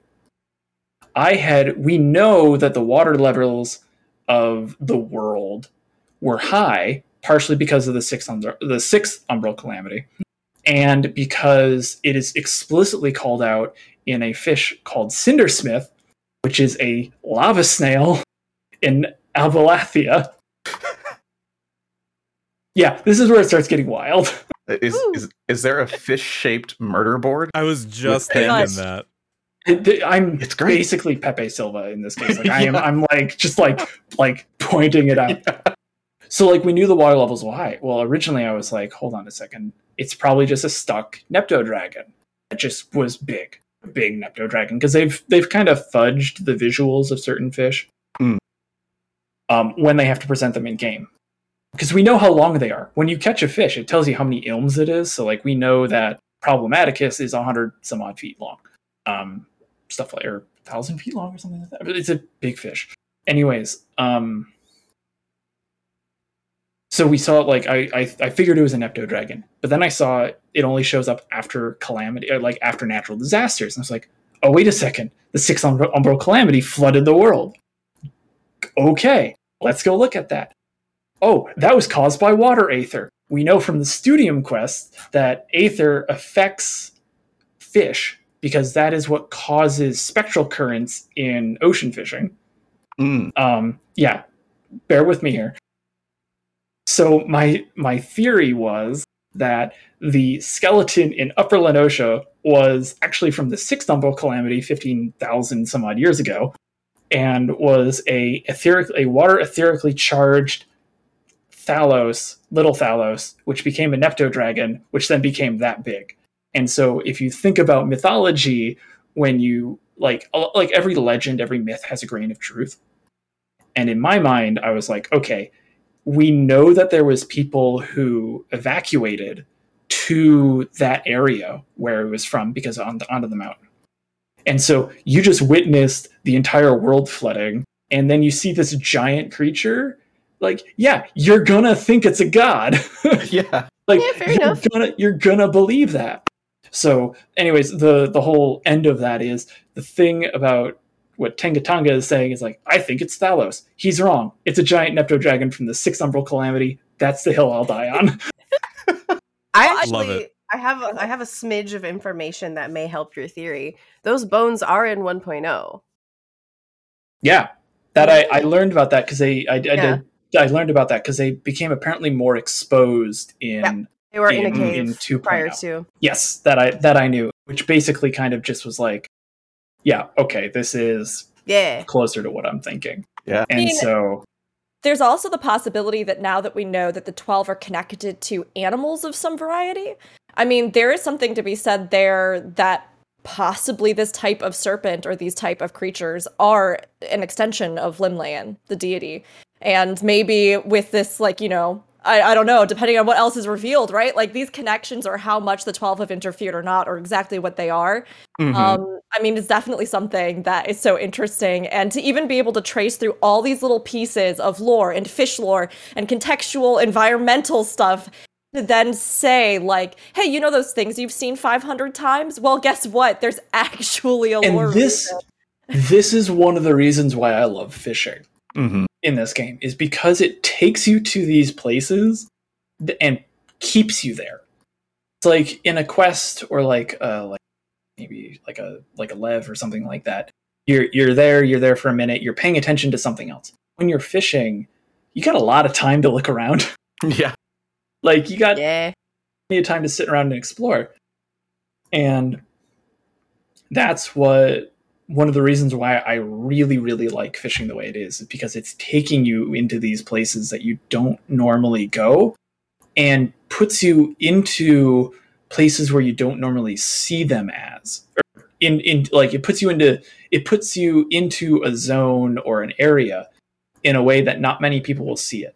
Um, there's a lot of fish that are tied to very rare weather because weather has rarity in this game. Mhm. Just to add more layers, um, like you don't like seeing Rak'tika during Umbral Wind is not something that a lot of people will see. It is gorgeous. There's fish that you can only catch during Umbral Wind in Rak'tika. So you get to sit there and really bring in this stuff. And there's corners of the world that you sit there and you're like, can you fish there? Oh yeah, you can. And then you find stuff like the Nepto Dragon, all these Yeah. other things going on that are that are in there. And that is like one of the reasons why I love fishing in this game because there is that slowness to it. It lets you really sit there and appreciate the zone that you're in and really get to to look at it. Um, You can really see, uh, I think anyway, having gone through all of the rooms in the aquarium, I think that you've really gone through and made each of those rooms with the types of fish special to that area. So you can really like see that reflected, that, that love of the, the Yeah. areas in each room. I loved it. I would yeah, go so far as to say I love just looking at the details in the room almost as much as the fish. Right. Yeah that was that was so moving into the aquarium like that was one of the things that when we were getting started that that was one of the goals for it was each room we were going to divide it up into um like the regions. It's like at the time that made the most sense that was the easiest to do. And i mean no one's done this before so it was like the first time we did it so we might as well try it. And um and so that provided the most creative outlet for people like for for the volunteers. And that's what that was like kind of what we wanted to achieve is being able to be like all right if you're in the kugane room or like the hingashi room you felt like you were in that area looking at the Mhm. fish That's so cool. Um, I mean, we have so many really detailed questions about the aquarium itself as well. Yeah. Um, which I want to ask Bring 'em. more about when we get when we get further. Um, I did want to really quick touch on because Zen asked earlier, what's the lore behind volcano fish? Oh, sure. okay oh yeah okay so the f- one fish i forget now i honestly don't remember exactly what you had asked but i have the tab open for the fish there is a fish that comes out of a, a, a fishing hole in the volcano in the Dravanian Forelands called Mourn, M O U R N, and it is named oven catfish. Okay. And it is one of the few times we have in lore somebody has caught an already cooked fish. Oh, so they are pre-cooked. So, so in this case, uh, the whole lore reads uh, an ancient tome on culinary culinary legend kept on display at the Bismarck in Limsa tells the story of a man who climbed the highest peak in Abalathia's spine to catch the mythical catfish which swim in the red hot blood of Hydaelyn herself, the lava. Mhm. Upon drawing the fish from the lake of lava, he found the fish was already cooked and proceeded to devour it, for the journey into the heart of the mountain had him left famished. And by the way, I read that from Gamer Escape. hey! oh my gosh. All right, well, there's the answer. They're pre-cooked and somehow they're alive because of ether, I guess. Yeah, yeah, that's the that's that's the fun part. And if you desynth it, um, it actually gives you fire rock Oh, Interesting. on top Okay. of fire crystals and oddly enough, water crystals. Um, A little bit in some See, steam. now I'm over here like deep in etherology thoughts. Like, The fish, the fish it in the, in the almost- lava, just all slowly cooking. like, does that make them, if they're like composed of fire ether or fire rocks, closer to something like an elemental, or does that make them like? Someone so needs to. So my next my next now that I've kind of done like all right, I've done the Bahamut, I've done the the Thalaos thing. My next thing actually is trying to figure out why there's so many albino fish in Norvrandt. Um, if Ah. you go like most of the fish in the in like in the source and a lot of fish in Rak'tika are all albino. Um, Hmm. Hmm. And a lot of them are the like they're all white in the first. Yes. Yeah, yeah, Yeah. first. So yeah. yeah. so in Norvrandt, in the first, in and when I say the source, that's the name of the body of water. I Yes, believe. the body of Yeah. water. Yeah. So in the source, uh, the body of water, they're all albino, albino, and some of the ones in Rak'tika are as well. And I think there's a couple too in um, Kholusia, but Kholusia is kind of weird because that's where the robotic fish is. Um, so that one has a bit of a weird thing, but there's a lot of there's notably higher amounts of albino fish on the first than there are known in Eorzea, and I'm tr- I want to see if there's any lore behind Right. Oh, why there that might be. be. Yeah. I mean, we see the um almost oh, what is it? Not infrared effect, but the fact that the actual coloration and pigmentation of everything from trees to grass has been affected by the flood of light. That there Mhm. seems to be some kind of bleaching or warping of color, possibly That's what I'm thinking. infrared Yeah, hmm of yeah, like that's kind of my expectation. light exposure, which could also be why sin eaters so often express as being like entirely white. white. Pure white. Yeah. Yeah. Mhm. And and I think part of that is there are some fish in lore that people are people thought are named like there is uh sin spitter and uh sin eater. Sin Mhm. crap, I can't remember the name of it, but there's two fish that are named like sin something. And it's because they look like sin eaters. Um, and then they realize no, they're just angelfish that are in a prosarium for some odd reason. because Huh. I wish I had done this before we played the first session because there definitely would have been albino fish under the crustarium in that waterway. Certainly. Creeping us out. That's where they are. Yes, would have been That's good. where they That's are. where they are. I I had no idea. All right, I'll be bringing more in. Now you know for future world Uh-huh. building in the Mhm. D and D campaign. Yeah, yeah, yeah. Yeah, Um, so that's my next that my next lore. Sin Yeah. steeped. Thank you, Teo. Um, it, it was sin spitter and sin steeped. Nice. Neither of which though are actually sin eaters, and that is called that is called out in the lore that neither of them are sin eaters. Yeah. Interesting. Huh. Interesting. So if you want to get a little revenge, you go and you catch one, cook it up, and you eat it. Instead Yeah. of doing what Yulmore did, No, which was not a great move. It curious as helped. to what that actually is. Yeah. um, so you have, especially, it seems like here, gosh, even just like this year and, you know, in recent times, but throughout all the time that you've been doing things with fishing, done a ton of fishing events. What are some of your most memorable? I know recently I've seen the Pride fishing one, which I yeah. Power leveled for and I just couldn't do because we had a conflicting event at the same time. But um, we've also done this cool scavenger hunt with DC opening. So, Mhm. what are DC travel opening? What are some of your favorite events, most memorable? Oh, um, so one of my favorites actually wasn't done with the aquarium. It was done at the end of, uh, done at the end of the firmament rankings, Mm. and all the fishers came together and in joining together in like a group commiserate of how painful it was to go through. when I say it was intense, it was intense. It was painful to be to do to fish because it was the highest point gaining job of anything. Mm. Um, but uh, what we did was uh, effectively what we called was a f- fish train. So, like you've heard of hunt trains, you've heard of fate trains, and so we did a fish train. And what it was was all these rare fish were coming up one after another. Just like a group of twenty of us, we would jump over to the Ruby Sea, go to go try for Ruby Dragon. Okay, let's go try for this other one. Then go try for another one, and we just jump between it. And just as a group, we're doing this really social thing of like just going and fishing together and doing all that stuff. And that was a ton of fun because we've only ever done it once and you really have to get like the fish to align for Mhm. that to work right. Like it can't be like a hunt train where it's like, oh, they're all up, let's go. It's okay, they all line up. Oh, but it's at three o'clock in the morning. Dang.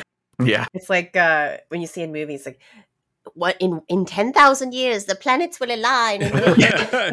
I can just Putting to imagine all Hercules. these all these Yeah. fish are just chilling. We're like, oh, it's nice to be out. It's our time to hang out. Wow, there's a lot of worms floating around today. Just over the horizon, a horde of fishers come out. Blot I out think the that was sun. the same night that the same group of fishers killed an A rank. All it, like fit we, as fishers.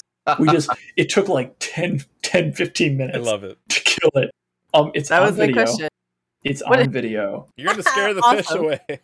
Yeah, and we're just it's a bunch of fishers just hitting Oh Like- my God. something like Corythius with like a with just a rod. Excellent. That is beautiful. Oh my god. It's it's on video somewhere. Um, oh man. but yeah, so that was that was fun. Um, and then some of the other ones that we've been doing with the aquarium, more specifically, have been really, um, like group bringing people in to talk, like to to to kind of bring them in to teach them how to fish. So, like our big first event, we we called Sharkapalooza, where we took, uh, we did two ocean fishing voyages. We got a bunch of the staff to form parties with people. And we provided the bait, we provided any gear if they needed, like upgraded gear. And we said, all right, we're going to tell you everything you need to know about catching, about how to get the shark mount in ocean fishing. And here's what you have to catch. Here's what you need to do. We had that all planned out. Um, in the end, I think we had about 150 people or something come Oh, through wow. on both of these and that was our like second largest event Yeah. um came through between the two the two things it was hard to get an accurate number because people came twice um but it was easily over 100 people um i think the first one we had 11 parties wow. Uh, we hit the, the housing cap on the in the aquarium that's when we learned that we're going to host if we have big events we're hosting them outside so people can actually join but um, that one was a ton of fun because not only were we interacting with the community and getting people and showing them and saying, "Hey, you're level 23, but you can still go for this fit. Like you can still go for this mount." And in the week following that event, I th- we had so many people in like discords and Twitter just adding me saying, "Hey, uh, bec- I didn't get it during the event, but I just got it because of what you told me. I'm like, yes, okay, cool. And and, that was kind of like that that running effect. And then we did the Warden event, Rook, you were talking about, where we brought we were just like, all right, everyone, show up to Yanxia Prism Lake, and we'll be here for three hours, and we'll tell you how to catch Warden of the Seven Hues, which is the big rainbow fish, um, which is lovingly called pride fish Mhm. and um, we taught people how to do it. We we how to catch it. Um, I think like we had Spoofy come in and was Yeah. streaming the entire thing. We had a bard. Two bards ended up playing music the entire time. We had giveaways, and that had about 120 people show up. We were this close to capping Yanxia Oh man. um, is our understanding. And then just this past weekend, yeah, a week ago, we had our big cross DC travel event Mhm. where we hid uh, stuff Namazu inside of Yes. inside the aquariums, and we called it like just the Nam- Namazu sa- scavenger hunt, which they're still up. Yes. Um, so if you want to go and look, uh, we're keeping them up for about a month because we have plans. Oh, how many Um, are there? There are 16 in total. Okay, I thought out of the two. 20 yeah there's 16 in total and i told the staff to be you know have it let's have a nice balance of like easy to find and really difficult to find and they really some of these i had coworkers go through and then Mhm. they would message me on like slack and they'd be like i groaned so hard when i found it because it was so obvious but it was just like so like out there um and that one we're still we're still trying to figure out how many people showed up but we are well north of 225 Wow. um so, So we like shouldn't talk about where they are. um i don't care um I really, really love the one in the big mouth. yes shark. i That's figured that I was, was the one you were, thinking of as that well. one- yeah. yeah. that one that one i figured you were going to mention that's the one that I everyone love that liked one. Yeah, Yeah. um so good. that one that was one that was that was popular there's a couple of other ones that are hidden and someone was like that's just not fair i'm like it's out in the open though they're like Yeah. i know but it's still not fair I Yeah, noticed you- some of you the books really were like, I found the look Namazu, and I'm like, I didn't. yeah so that was so that was a lot of fun and then like we're the, that's kind of the start of it with the Yeah. aquarium. Um. So yeah, so like we're just gonna keep running these events because apparently they're popular and people love Yeah. them. I'm I'm actually really sad. I missed the the shark mount one. Do you have a video up for that one? Um, we don't like of it actually happening. Oh, Or just how no, do it? but I do have a trailer that I'm really really proud of. Okay. because I took the um uh when when you're on Elpis Mhm. and you run into the large shark and Hythlodaeus is like that's just a shark that's great I put all of my editing skills into that and I edited out the shark and put in the shark mount to make it look like Hythlo is talking about the shark mount That's Nice. great. and went through and did that whole thing for that. And I redid the dialogue. It was in Japanese, or the voice was in Japanese, so you got like the wow, sugoi type thing because that's what everyone was talking about. Yeah, I'm like, all right, cool. And that was that was the trailer for it. Um, that's awesome. Super it's, cool. I, we kind of I kind of do little. uh, I don't want to say like stupid, but like fun little videos Yeah. to go Uh, with yeah. everything. Um, because the, that just makes it more fun. Like, I want to do Mhm. it. That's the whole point of the aquarium is like just doing what we want to do, Right. what we think we have to do. I love that. So- uh, in addition to all of the like themed rooms for each region, you have a touch tank because you can't have an aquarium without a touch tank. You just can't. And then That you was have our the, biggest mistake in launching. Yeah. We didn't launch with the touch tank. Um, we had to rush it out and launched it the following weekend. and then the shark room. I thought the like shark cage diving room was really creative. That was it made neat, Me think, yeah. Yeah, it made me Yeah, think of that. like an actual aquarium. You go Yeah. in and they have, you know, like all these very themed rooms and like creative stuff. And I was just just very impressed.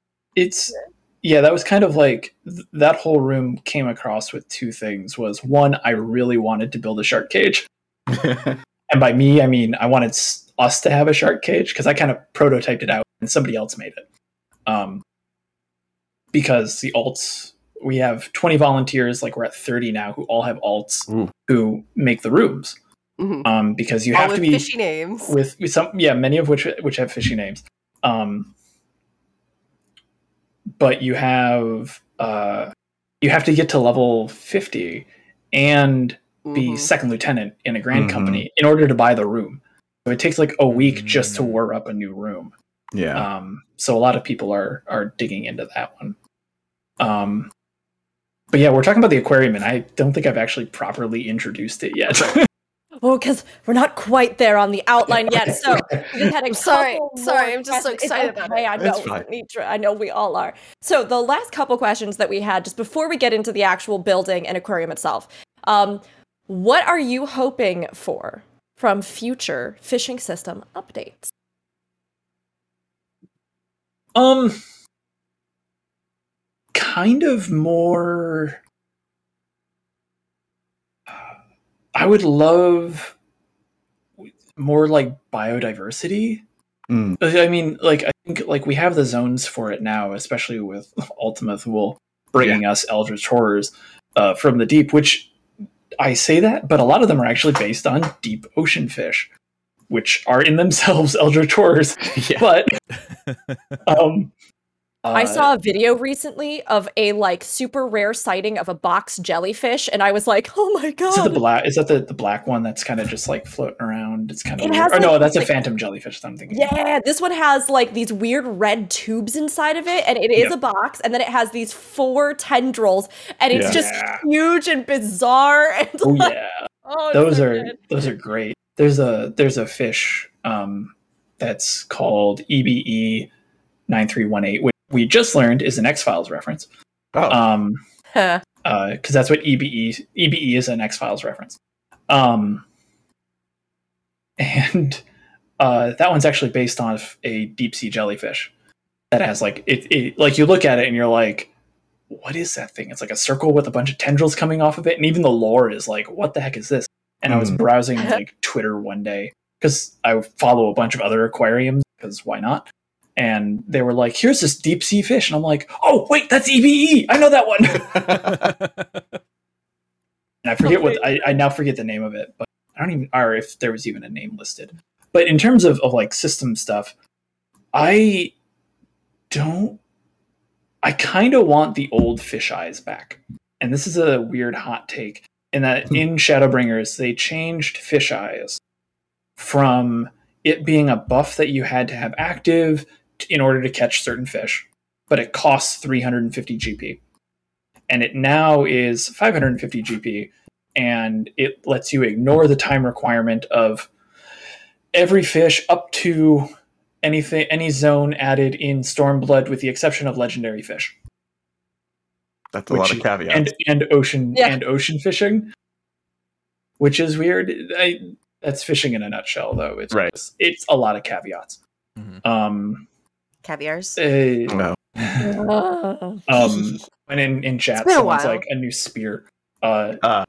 uh, so fishers get have fishers do have an offhand you get it at you get your first one at level 61 and that's it that's it you're done you're best in slot for your offhand at level 61 How are there less spears than blue mage rods? You know what I mean? yeah Like, i don't we don't know Ah. That's weird. It's like because well, before like spearfishing, before Endwalker was kind of the we want botanists and miners to do fishing, Mm, where you just kind of show up to a node, you push a button, you get something, and that's it. And then in Endwalker, they changed it to the Right. mini game that we have now, which is a great improvement. Um, screwed over all my guides, but whatever. Um, uh, and but yeah, they only ever gave us one spear. It's level that's so sixty one. weird. doesn't scale. It's not like certain. we- It's not like the like the earrings that you get that scale with your eye level or the stats. It's just Huh. plus like sixty or eighty four GP, and that's it. I wonder need- if that's a weird hangover from the fact that initially it seems like it was almost just kind of like, I don't know. Oh yeah, I guess Yeah, we're doing this for fishing it. too, but go to the Yeah. node. So like, I guess we'll give them like a spear, but there's not really going to be anything. And I see in chat too the idea of legendary spearfishing. So are there no Oh. legendary fish for spearfishing? No, because Oh. beforehand you didn't have.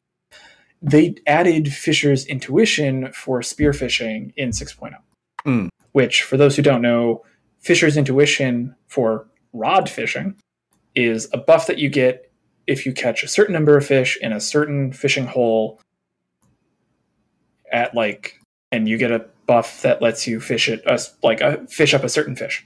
Mhm. Um, so to catch Warden of the Seven Hues, you have to catch like three indigo fish, three firelight fish, and five green fish, and that gives you the two minute buff, two fifty buff, whatever, to be able to catch Warden. You cannot catch Warden any other way except under that buff. So they added that for spearfishing in 6.0. They added one fish, the, the Tebiek smelt, in Thavnair, and it's really really fun. Like it's a it's it's up there in some of my favorite fish to go for. Mm. Um, and then they haven't done anything with it since. Mm. Okay. So, but they didn't add. But the way that they've added this, there's a chance now that they could add big fish, um, and and like big uh, these these rare fish into these fishing holes for spear fishing. Mm. And as soon as they come out with that, if you if they release the patch notes and like wherever you are, you just hear like this high pitched squeal come across the wind. That was me. I will be so excited when we see like we have big fish in spearfishing Mhm. um because there's a lot that they can do with that Mhm. and there's a lot of uncertainty too if they will back add fish because there's all the stormblood and all the shadowbringers spearfishing holes that don't have big fish and if Yeah. they do it's like this patch is going to have like 78 big fish compared to shadowbringers which only had 45 um so it's it's wild and there's a lot of excitement for Yeah. fishers like me who do nothing but fish very I- cool. Very cool. yeah, you know, I, I don't want to take us on the tangent because aquarium is very quick, but I think it's very important to spotlight all of the ways that you could be, you could delve deep into this game. Um, you know, fishing, gathering, I mean, crafting, all of it is equally not as deep, maybe as rating, but they're equally aspirational, right? I've And posted a guide on Twitter um, Yeah. for the Ruby Dragon. Yeah. I had to post a new I because with the 6.0 release, it changed the strategy on how we Mm. approach that fish because there are strategies to approach Yeah. to approach some of these fish. And my guide, while still accurate and still works, and I keep it up because of that, it isn't the most efficient way. So I'm trying to recatch this fish now, and so I can remake the guide with the more accurate way of doing it. But in the meantime, it's like, all right, here's a text guide. And I posted it on Twitter, and the comments were like, wow, this is more intense than ultimate progging. I mean, pretty much Yeah. seems it like has it. it has taken longer.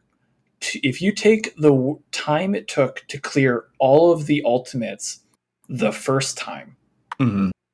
and added those all up, you wouldn't even come close to the longest time it took to discover a fish.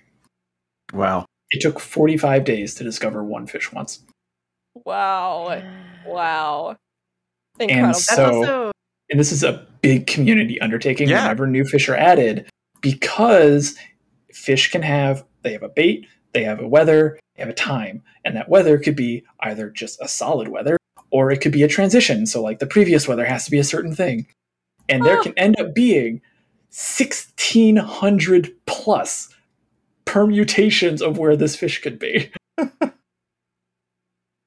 maybe you Oh. just didn't get it in that window, so you have And to wait for which- another Oh one. God. which happened in shadowbringers with one of the fish called moonlight guppy it took three weeks to find Oh, because it was so rare, we fished in that window so much that we were convinced it wasn't there. And then we finally found it and we're like, ah, crap. that has to be Wow. amazing to be the first person though that discovers that and that actually. I mean, that's like that is essentially like a team trying to do world first race Yeah. prog, right? And they want their name to go down in the annals. Like, As soon as we get a bite, even if like it's not a catch, because this happened in at the end of Shadowbringers, if we get a bite, because we'll know roughly like, oh, this is a new bite in this hole. Its criteria doesn't miss. Mhm. if we know that it is like that horde depending on that like just sending on that a rank from earlier. It's just like everybody if it is at two o'clock in the afternoon in Eorzea during a dust storm after like a heat wave in Amh Araeng, um like there will be a hundred people there across the entire game trying to mimic that one fish Yeah. that one catch So you mentioned a couple times thinking about kind of this topic, and then we'll we'll probably push on to Eorzean Aquarium so you can talk about it a bit. But um, you mentioned a few times today that the firmament race was deeply painful. Yeah. very much so I wanted to ask you because there's been a lot of talk about the fact that like we may see another restoration, whether that be with like Garlemald or something else. That this it seems like maybe a style of content that they want to introduce moving forward, as they kind of termed it, like end game content for crafters gatherers. So, do you feel like with Firmament, did you like the way it was? Do you feel like that pain of it was something that you enjoyed ultimately? Or do you think there could be changes that could make something like this more rewarding, especially from a fishing standpoint as endgame content? Um, I think there's a there's a lot. Mhm. Um, the issue with the firmament was it was a one-time thing, Mhm. which made it extremely exclusive and extremely um, competitive. Especially like after the first ranking, when everyone was like, "Yeah, fishing was easy. Like, you can get your title easy with fishing." It was not the case in the second one. Like you had to fight for it. Um, because it was only like a ten-day thing that happened once Mhm. and and that made it really really stressful for folks who were really trying to get saint of the firmament and didn't want to do crafting or stuff because fishing in my mind next to botany and mining was probably like the easiest thing to do if not easier because you didn't move Mhm. you didn't have to follow a route. There wasn't two different routes you could take. Like one wasn't more optimal. It was literally, all right, what's a good fish for points? That one? Okay. Here's how you do it. And there was optimization within that. Like there was ways of doing that with you timers thing, all right, if it Mhm. hasn't bit after 23 seconds, reel it in and go again. Um, but because it had that sense of, oh, it was easy, everybody was doing it. Mhm. and it became super stressful, like to the point where you had to be doing this for like 16 hours a day to Yeah. get into the top 10.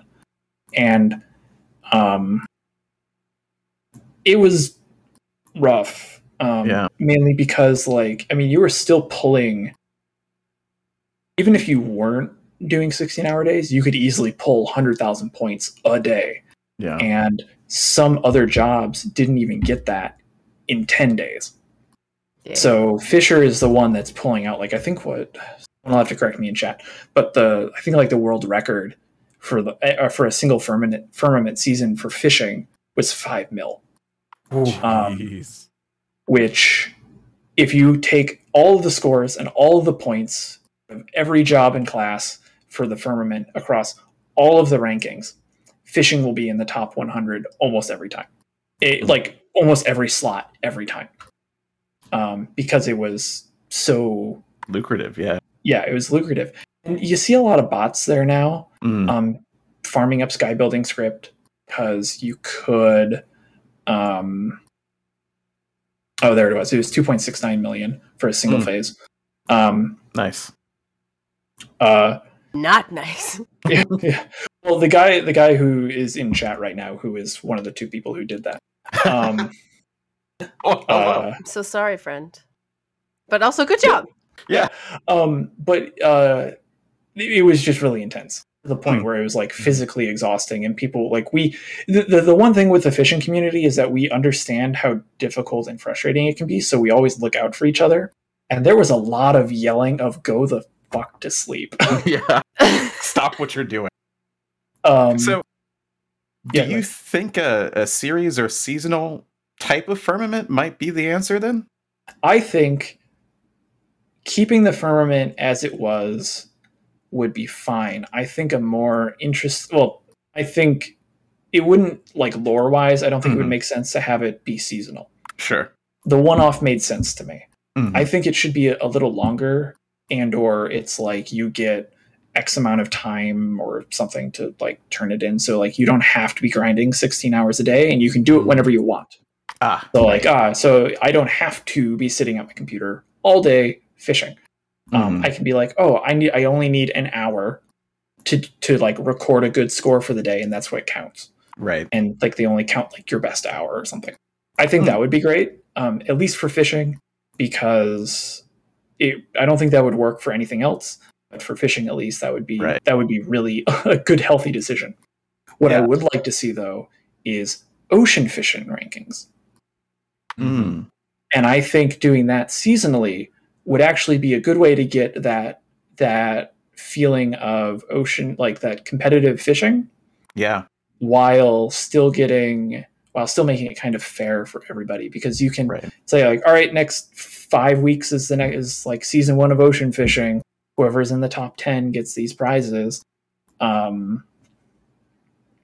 and it just records whatever your best score was Yeah. um it does session. it's not in in in like a single voyage so say Yeah. like one voyage you do 20 grand it, that's what it puts you on okay next voyage you do 30 grand okay takes away the 20 grand it puts on the 30 grand hmm um, that would be what I would really, really, really want to see. Yeah. Um, because there's a lot of fun to that, and the scores can get pretty wild when you get really skilled in ocean fishing Mm-hmm. and really knowledgeable. Um, because again, in chat, the same guy who got some of the top some of the top scores in the firmament, uh, also currently holds what I believe is the highest record in ocean fishing, which was fifty two thousand nine hundred and thirty six points or something like that in a single voyage.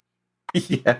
Amazing. The, Well the high done, ti- the here Chodo the high tier tile the here the high tier title is only granted at twenty k. Yeah. And people already struggle with that. It just it would, Wow. It would mirror real life fishing competitions a little bit better as well because usually they're time limited on a best score. You know, yeah. Mhm. We can't really do size because we can easily Yeah. max out a lot of fish, Mhm. um, a lot of their fish size, and some of the skills just cut into that and make it really cool. like that. But that's what I would like to see. But I don't, Yeah. I don't, I don't know if we'll see that. But I would love competitive ocean fishing. It'd be Hey, we've great spoken it'd get into more the people world. into ocean fishing too. Yeah. Yeah. and there's already a ton of people ocean fishing. So Yeah. Yeah. I would, I would be. I've gotten like all but one of the ocean fishing achievements. like I would be more inclined to just casually go on an ocean fishing voyage Mhm. without needing to go just to get white scrip. Yeah. Um, Yeah. and just to go and do that, just to see where I stand. Definitely, definitely. Yeah. Let's talk then about the main attraction. Yeah. Are we finally The- here? Two hours later, Even though we've already talked about it a bunch. Yeah, I'm we- we can skip some of sorry. it. I'm Well, sorry, I'll I'm be not sorry. Some people Yeah. think I'll of an honest. outline as like a list. Our outline is like It goes all over. We wibbly wobbly, with the- timey wimey stuff. Mhm, mhm. It's I because mean- I made it this time. That's just it. No, this was great. Honestly, I'm glad that we got to talk about fishing in Yes. general because the amount of podcasts that I think in the time at least that I've been here that we have done specifically about like a like a facet of just dedicated hand land. Like I knew I wanted to talk with you not just about the aquarium but also about fishing because it is something and I think we all wanted to talk about it more too that is such an incredible facet of the game that many people may not have even really discovered or they may have picked up at some point in Limsa and then just never actually looked mm-hmm. into. And to know that there is like a thriving community around this kind of content and that you yourself are kind of, you know, this big figurehead in it is really important because I, I think a lot more people can find content they really enjoy Mhm. in in this type of thing in the game um, if they haven't explored it before. So I'm glad we got to talk about it. But let's talk about the Eorzean Aquarium specifically. So can you tell us a little bit about the aquarium? And uh, I guess just intro it for a second here. We've got the location stuff like that. Um, for anybody who doesn't know, this is a physical location. Plot 59, Ward 16, the Lavender Beds, Malboro, so Crystal, DC, um, open 24 7. And what would you say just about the aquarium? So the aquarium is uh, basically this single house. It's a small house, but it holds every single aquarium fish that can be put into an aquarium um, on display, and it's across uh, 24 different exhibits. Uh, we call the private rooms. They're they're in the private rooms, but we call them exhibits. Uh, there's over about 100, 100 fish tanks. They're all tier four, so like they're the biggest fish tanks that we can fit. We have max size for all those. And uh, in the end, I think it's about a, over 180 fish, um, all hand caught. I would like to add. We did, oh, we, we, didn't buy any of these off the market board, and that sounds really impressive until you look at most fishers' retainers, and we basically had them all already. I think I had to go and catch like six, um, Oh. like six common tier junk fish. But it has, it's yeah, it's it's just a small house in Malboro that has all like that just happens to have every single fish on it. It's a great plot for it, though. It's the one on Yes. the island, like with the We- waterfall and everything. Mhm. We were gifted that that that Wow. Oh, that- awesome. that house. We didn't actually even have to fight for it either. Um, yeah, so let's. Uh, all right, origin story of the aquarium. Yeah.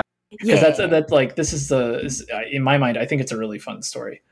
Um, back in like March, I was. As I as I had mentioned earlier, I had just finished my master's degree, so I had a ton of free time, and I was really interested in making a like a venue of some sort, kind of like making a proper guild hall for fishers lounge to kind of come and hang out and people could come if they're new and get bait get like the rare baits that they might not be able to access yet. Um, get tips tricks help and just as like a place like a center place for us to hold events. Just fishing events. And on on an offhand comment in the fish court i was like hey you know an an enterprising fc could use private rooms to show off all the fish because the fish tank limit you can only have six in a small aquarium um, or sorry six in a small house eight and, lo- and eight and ten for a medium and a large four in private rooms and apartments um i was like you know you could somebody could do this and everyone was like okay i'm making alts for it already that's a great idea and i'm like Immediately on board. but I don't know if I want to do. You're doing this right now. you are You now know, the lead. theoretically, we could maybe somebody, not us, could and go. It was before I could finish. It was like I'm already making. I'm already making alts on Malboro.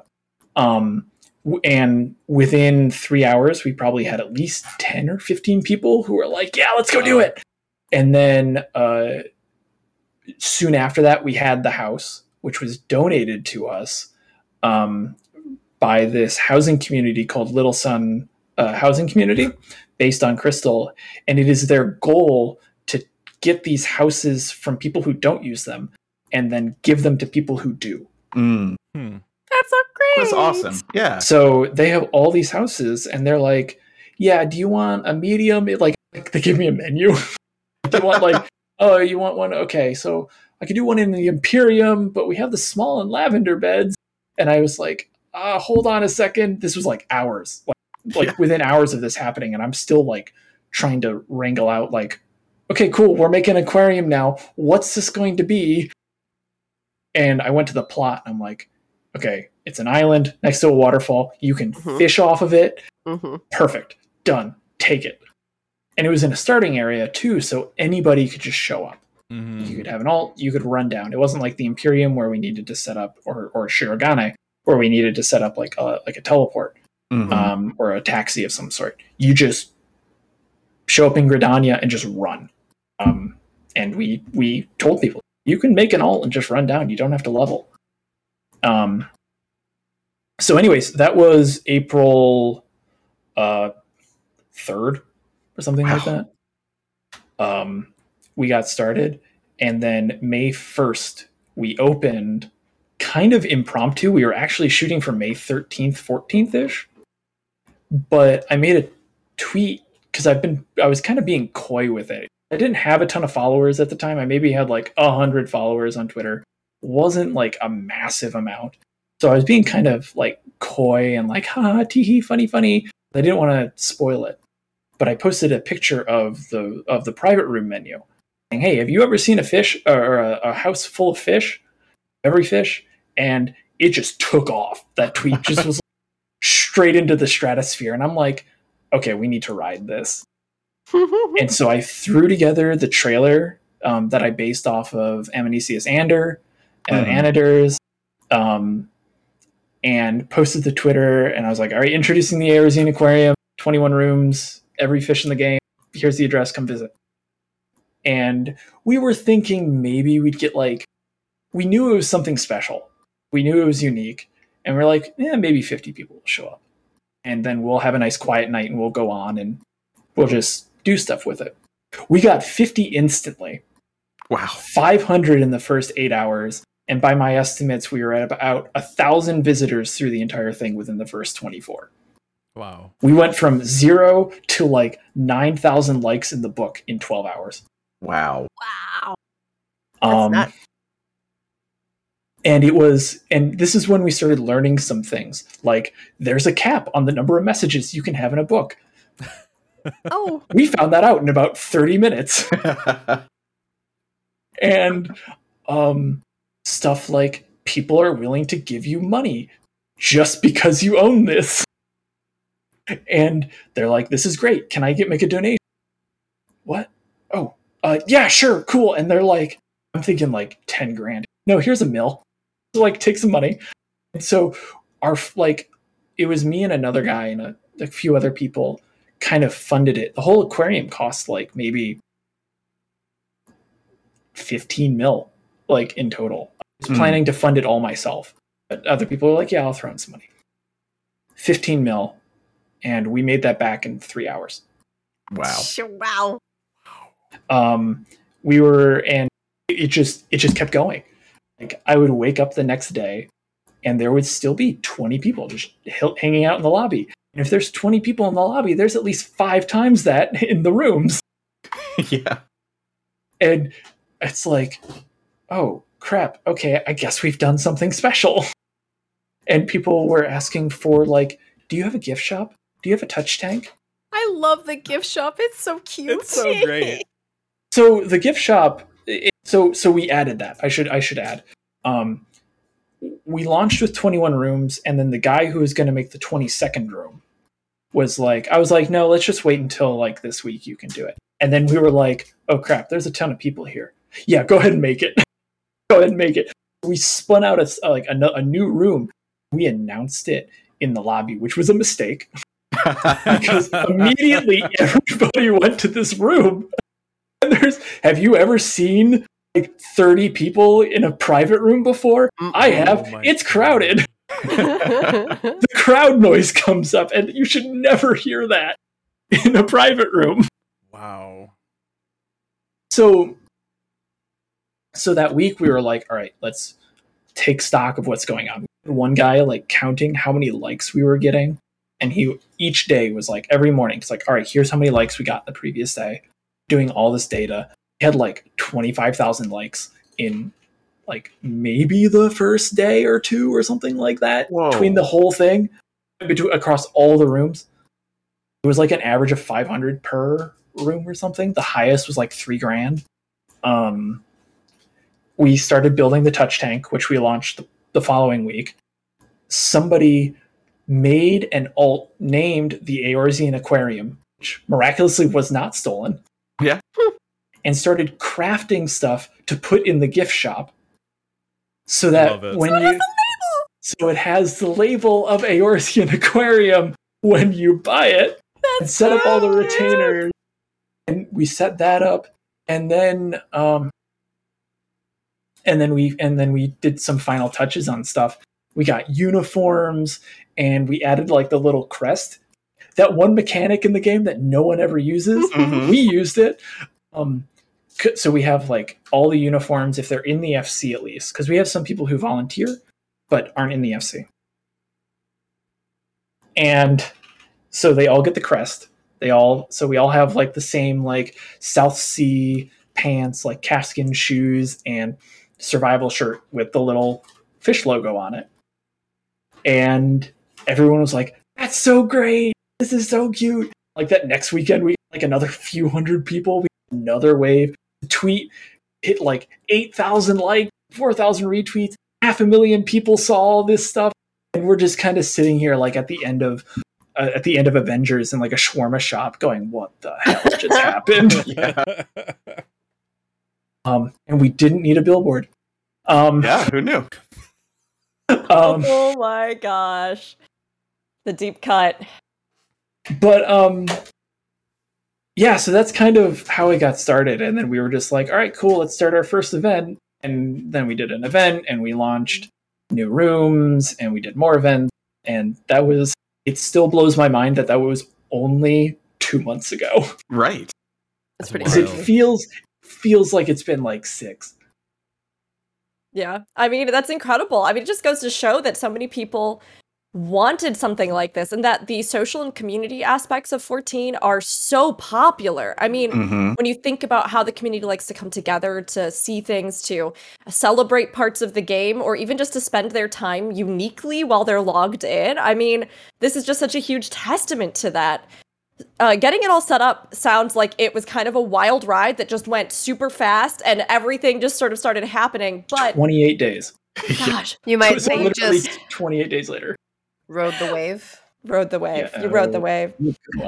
But what were some of the challenges that you've found as you've continued to grow or expand and as this has sort of become something which you know maybe you didn't even realize the full scope when you started of what exactly that would be Uh, there's a lot of stuff. I think a lot of it was conveying of information. Um, we had a lot of people asking questions about like, how do you, what are these fish? Well, they're in the message book. We needed to like be able to say like, hey, the fish is in the message book. Like we list in the like the word from the creator, fish, and Mhm. um, and so it it was a lot of communication challenges because people would come in and be like, "Is this it? Did you go to the private rooms?" And then they run over and go, "Oh, Mhm. Ooh, um, that's missing a lot. yeah, yeah." Um, some of the other like, you would think like getting the fish would be the challenge, but like I said, like we had them all already. Mhm. Like even the rare ones, I in the fish court, I was like, "Hey, here's the fish we need," and then I would just start listing it out and be like, "I got you." Like I got it. I got three. Don't worry about it. Um, and so like the challenges ended up being those little things like just communicating um working within housing limits Mhm. um trying to really trying to convey the feelings that we wanted to get especially with the touch tank Mm. there is no like you cannot have anybody outside the owner of the room interact with any object despite if it's interactable or not so we were like how are we going to design a touch tank that encourages people to interact without them actually interacting. And that's kind of the design we ended up was the one that you see there with like the really low pond that people can actually go ahead and jump in. It's it's a virtual aquarium. We don't care. You can go jump and play dead in the pond. Um Not recommend it for for non. yeah please don't do Yeah, that in, re- don't not do in that in a real aquarium. But like fake aquariums like yeah go right on ahead. We can do that and that was kind of the other thing of like finding a balance between a real life aquarium we we we want to replicate that feeling. And we have as far as we can tell um but also making it feel like something that fits in Eorzea. Something that would actually fit in the game. Um something that the like the nature society of Sharlayan would fund Mhm. um, really something that is that realistic feeling there that you could have and, and join and be a part of. Um, so that's been the big challenge is really kind of the creative aspects of it.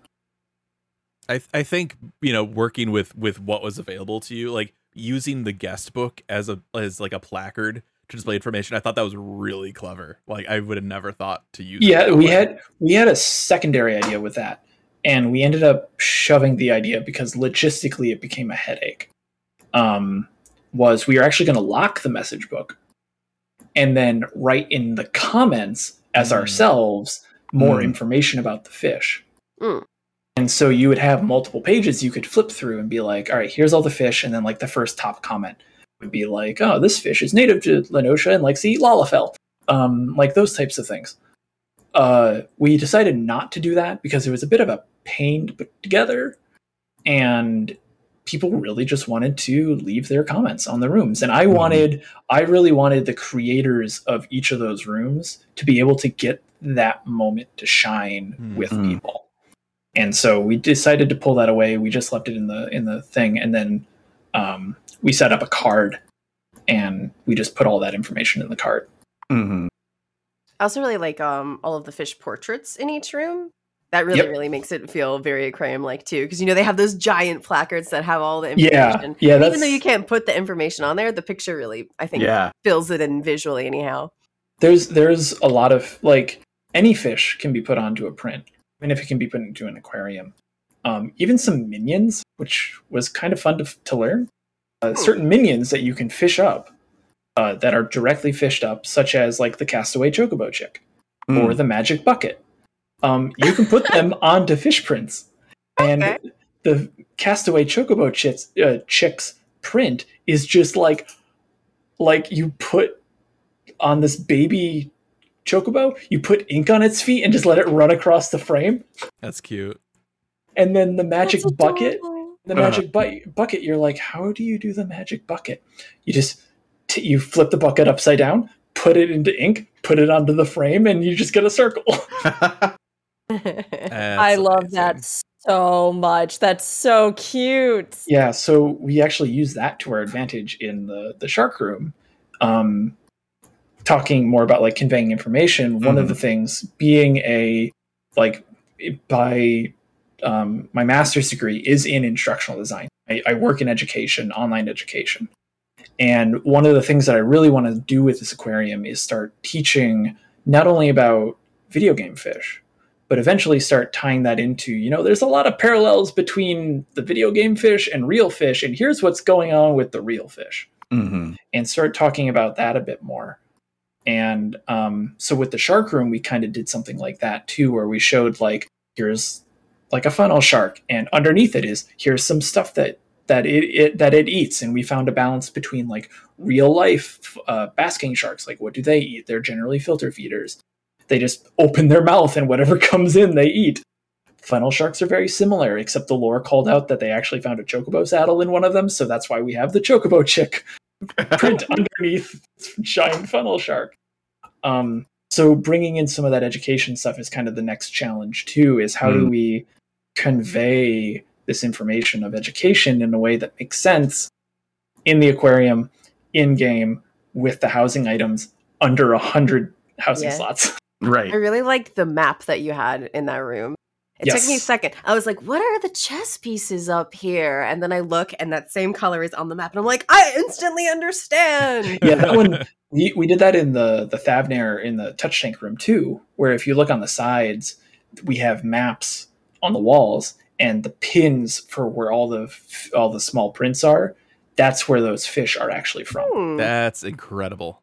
I That is- I'm gonna have to go back and really look at that cool. again. It's one of those details that you look at and only certain people are going to notice, and we're okay with that. Yeah. like I was already blown away by a lot like like the stack of towels in the touch tank room. Like it's such a small And the sink. thing. The sink, you gotta Yeah. have a sink. yeah, it's just those, but I mean the fact that there's even more like oh my gosh. That's Yeah. crazy. I love it. I love it. we we put a lot of details into a lot of these rooms like the the new ocean fish uh, not the new ocean fishing room the first room i just redid one of my rooms um which was the first La Noscean room and beforehand it was like eh you're in a building there's a stone pathway and then i was like okay cool they've added these log pillars so now i can pull off the under the boardwalk feel that i wanted Mm, Mm. and putting that like under the boardwalk feel. So that's kind of like the details now that we're adding in is this level of immersion of mm.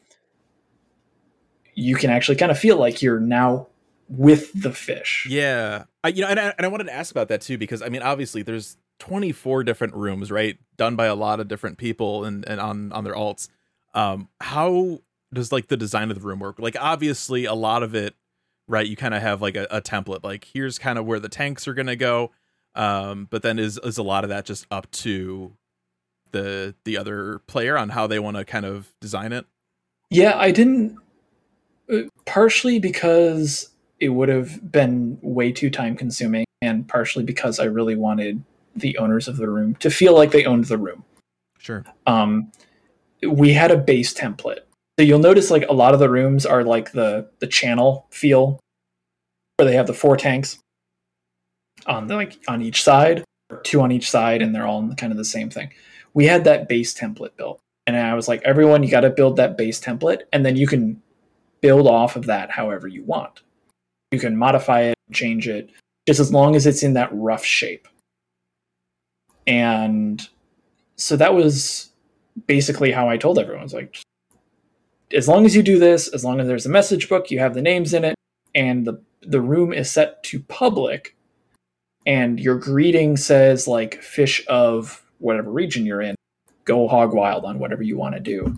And I think that that was a really big like key part of its I want to say like success in a way is that we I really just let people go and do what they wanted.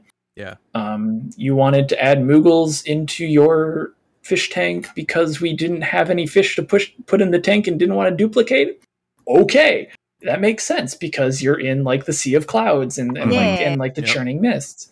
Um, there's a lot of like little details too. I know um, the saltwater Norvrandt room was based on all of um, Amaurot. Mm. So there's like Mhm. little details in there too that we've kind of left with like the style and the design and Costa Big del ass Sol. Like, yeah. the the the the third room is one of like the is a La Noscean Oh. room, and it's it was recently renovated. Like you know, what do you want to do? We'll do Costa del Sol. So they remade it to look like Costa del Sol, and at the back there's basically the bar that you see when you jump into Costa del Sol and you kind of walk forward. You see like this like sign with like the fish and all that stuff. We tried to replicate that as much as we could. Mhm. So Yeah, it was and really the music cool going. and the music too. Music Yeah, is the music. other thing. Yeah. it, it's so cool going between the rooms and it's just you know such a difference right i, I think my my favorite one was probably uh the i think it's like the Dravanian hinterlands room where it's all like the alexander theme like steampunk the pipes and the steam Yeah, Mm. the goblet. like, one, it's and the goblet like it's so cool like i love how themed they are like Yeah, everybody that did such a great job on those that one was actually done the day before, or the two days before maintenance. We we came up and we were like, uh, the, the guy, the owner of the room hosts this weekly event, and I was I was there, and I was like, he was like, oh, I kind of want to. They kind of they, they were thinking like, I just want to change the room up a little bit beforehand. I was like, oh, you're Dravania. Oh, what if we did like an aquarium inside of Alexander? And they're just like, you could feel their eyes just go, oh yeah. and then that's where we went. So we after we finished the event, went straight back to the aquarium and we are like, all right, what do you need? That's great. And we kind of with like the idea of like, oh, just the the goblins made it. and that's why it's a little wonky in some places and, Mhm. and like that's why they're all over and all that stuff. Yeah, I mean, you know, I mean, we we talked about some of the finer details, but I mean, some of the more obvious ones are really cool too. The uh, the ocean fishing rooms with the spectral fish. You've got the uh, the, The projector auroras. of the auroras behind it because Mhm. yeah, spectral fish. It's just the I love one of the little ones that no one picks up on a handful of people pick up on um in the sea of clouds room in one of the like one of those rooms sitting on the table next to the message book is a sandwich I And noticed that. I saw the sandwich. do you know do you know what the name of the sandwich is I know. I guess not. the bismarck Ah, Okay. yeah. Oh my yep, god. That's right. Yep. so you put so it's like we can't get bismarck in here so we'll just put the sandwich in Hilarious. That's- I, I mean, I, me and my, my wife, we, we went through and looked at all this stuff, uh, and and we're like, why is there just like a sandwich there? All right, uh, yeah, Yeah. didn't even think Yeah, about it, but we, like, we we we saw the sandwich, but now that's, that's, generally what a lot of people get and they look great. and they'll look it up later and they'll be like Uh, oh I think really uh, my favorite room was probably it's the second one because it's all um it's the Sasha room Yeah, Mhm, Sasha Sasha. pirating. Mhm, mhm. I don't know if you guys know this, but I'm really into Limsa Lominsa and Really? that whole. Are you? I don't think that's ever come up before. Wow. Yeah.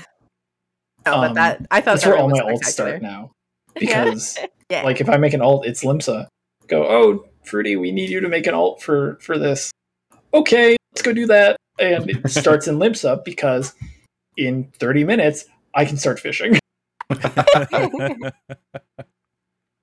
now, obviously, I love. Oh, go Oh, ahead. go ahead. No, no. Oh go ahead. no. I was just okay, I'm gonna say- go. Just kidding. I was just going to say that you've seen traffic. You mentioned even the traffic that you saw when it first opened up and everything else. But uh, recently, as well, the Namazu event that you did that we were talking about earlier, which was kind of an incentive for people to come and do this little scavenger hunt around the Yeah. aquarium now that DC travel has opened up. So, have you found that DC travel has like affected the visitors, the amount of people that are coming? Has it been like a big thing with everybody being able to finally make it if they were on different DCs? we haven't had a quiet moment yet um it's like maybe twice since DC Travel opened have I gone into the aquarium and had nobody there. And it's usually at like when I'm up early right before work at like 7 a.m. but in the morning, yeah. But it, like like way in the morning. And as soon as it opened up though, um because I, I I knew like, you know, DC Travel was coming out. I was gonna put out like a new tweet Mhm. announcement saying, "Hey, reintroducing it because we renovated the entirety of the inside. Like the lobby and the basement were uh, basement less so, but like generally everything was just completely overhauled. Um, redid the entire style of that area, made it brighter, bigger, taller feeling." And then we had like 20% of like 20 25% of the exhibits were renovated Mm. in in like the weeks leading up to DC travel. So I was like, "Oh, I got to announce all this."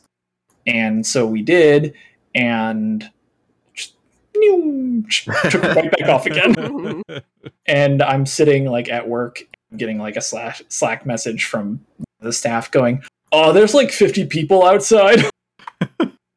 I'm just like, "Yeah, crap, here we go again," and it just hasn't stopped again. I Um, um I will mention just in passing that is actually how this the show started because when I saw it, I am also in that Slack organization and I was like, wait a second, you are the person who did it? Yeah, We have I- to I learned um, you're not the first person to have that happen. I mean, it's actually been interesting how the aquarium has connected we like has connected people. Uh-huh. Um, some of the staff live like an hour away from me. nice. Um, we learned. Hmm. Uh, someone from the staff's fiance also works at our organization. Yeah. And so he's like, I'm mentioning it's like, hey, I did something over the weekend. He goes, Oh, you're fruity snack. My fiance has been like raving about the I- aquarium. Absolutely love that kind of small world stuff. Like, Yeah. it's so good. And it's it's just been like the DC like DC travel. I know it's going to taper off, and I don't. I'm not saying this to encourage people to not show up, but I'm also looking for the day for when it's finally quiet, so we can kind of just like chill out and do something else. right. kind of focus on stuff because we have like I we have plans for the North American Eorzean Aquarium planned out until November. We have Yes. an event every month until November planned Wow. out. That that segues directly into the the next question, which I know, was you're welcome. which was me trying He to just- get he any scoop we could. Like I, it's such a great, it, it- it's just such a great community moment, and I know that you're constantly looking at ways to expand it. So, what's coming up for the aquarium? Okay, so a lot. Yeah, Um in the short term, um I'm not going to say exactly what because it's I'm Of not course. I'm not going to say because it's actually not for us to announce. Uh, but we are doing stuff with LunarCon oh and cool. at Okay. LunarCon. So we will be at LunarCon, and there will be some stuff that we're doing for LunarCon. Um, but I will let those be announced when Mhm. they come out. Um, so be on the lookout for that because that's going to be actually really fun. Um, and something I will I will tease it in saying that it Mhm. is something that a lot of people have asked for. Mm. So um, we will be getting that. Oh, nice. Um, and like I said, new events. So we have, uh, let's see, we'll have an event in August for Moonfire Fair, Mm. um, most likely, and that's already planning. We're already currently planning that to be like our largest event yet in terms of just square footage. Ah, okay. Um, and then September we'll have a, another event that's going to be a little chill, but it's going to be more geared towards uh, newer fishers. And then October, I'm really excited for because it was the first event that I've actually planned before the aquarium even launched. I knew that come October we were going to have an event called All Tanks Wake, and it was going to be Halloween themed, and we have the perfect idea for it. And it's Oh, going man. to be amazing when it comes out. And I'm hoping to work with a couple of other people on it to make it just that much better. yeah. Um, but it'll be similar but different to the Namazu event. If you Mm. want a little bit of a hint, it's going to be a bit more uh, less f- looking. It's going to be some looking and a lot more thinking in this case. Mm. Um, so that one, I'm I'm really really excited for that one. Um, and then November and December, we'll get to those later. Yeah. But uh, we'll probably have something going on through the rest of the year, Mhm. and that's just North America. Yeah. We're not done yet. um, uh, I'm happy to say it's, it's not like uh, exclusive, but I haven't really said it on this scale before. Mhm. I am happy to say that we are building a full fledged Eorzean aquarium on Spriggan on the Ah. EU servers.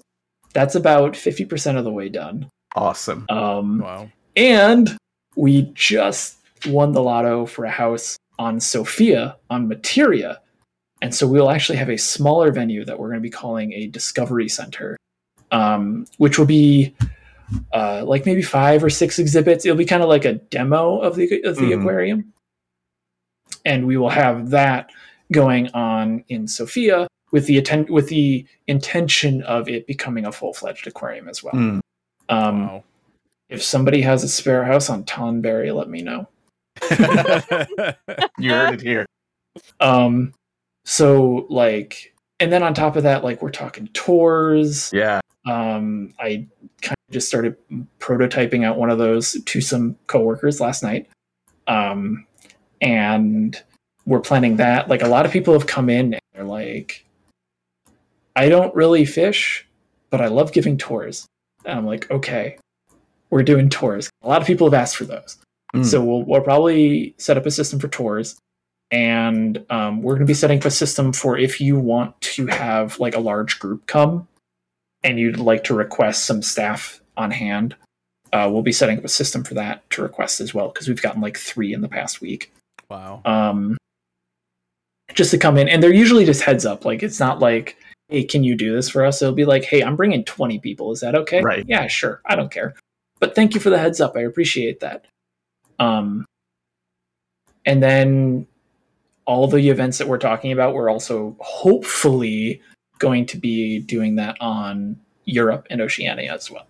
So like we're just taking this and as I call, as I called the moment when I looked at like the staff on our Discord, like the staff role, and it was like, when did we get 60 people? Mm. and we just called that the oopsie, we got bigger moment. Um.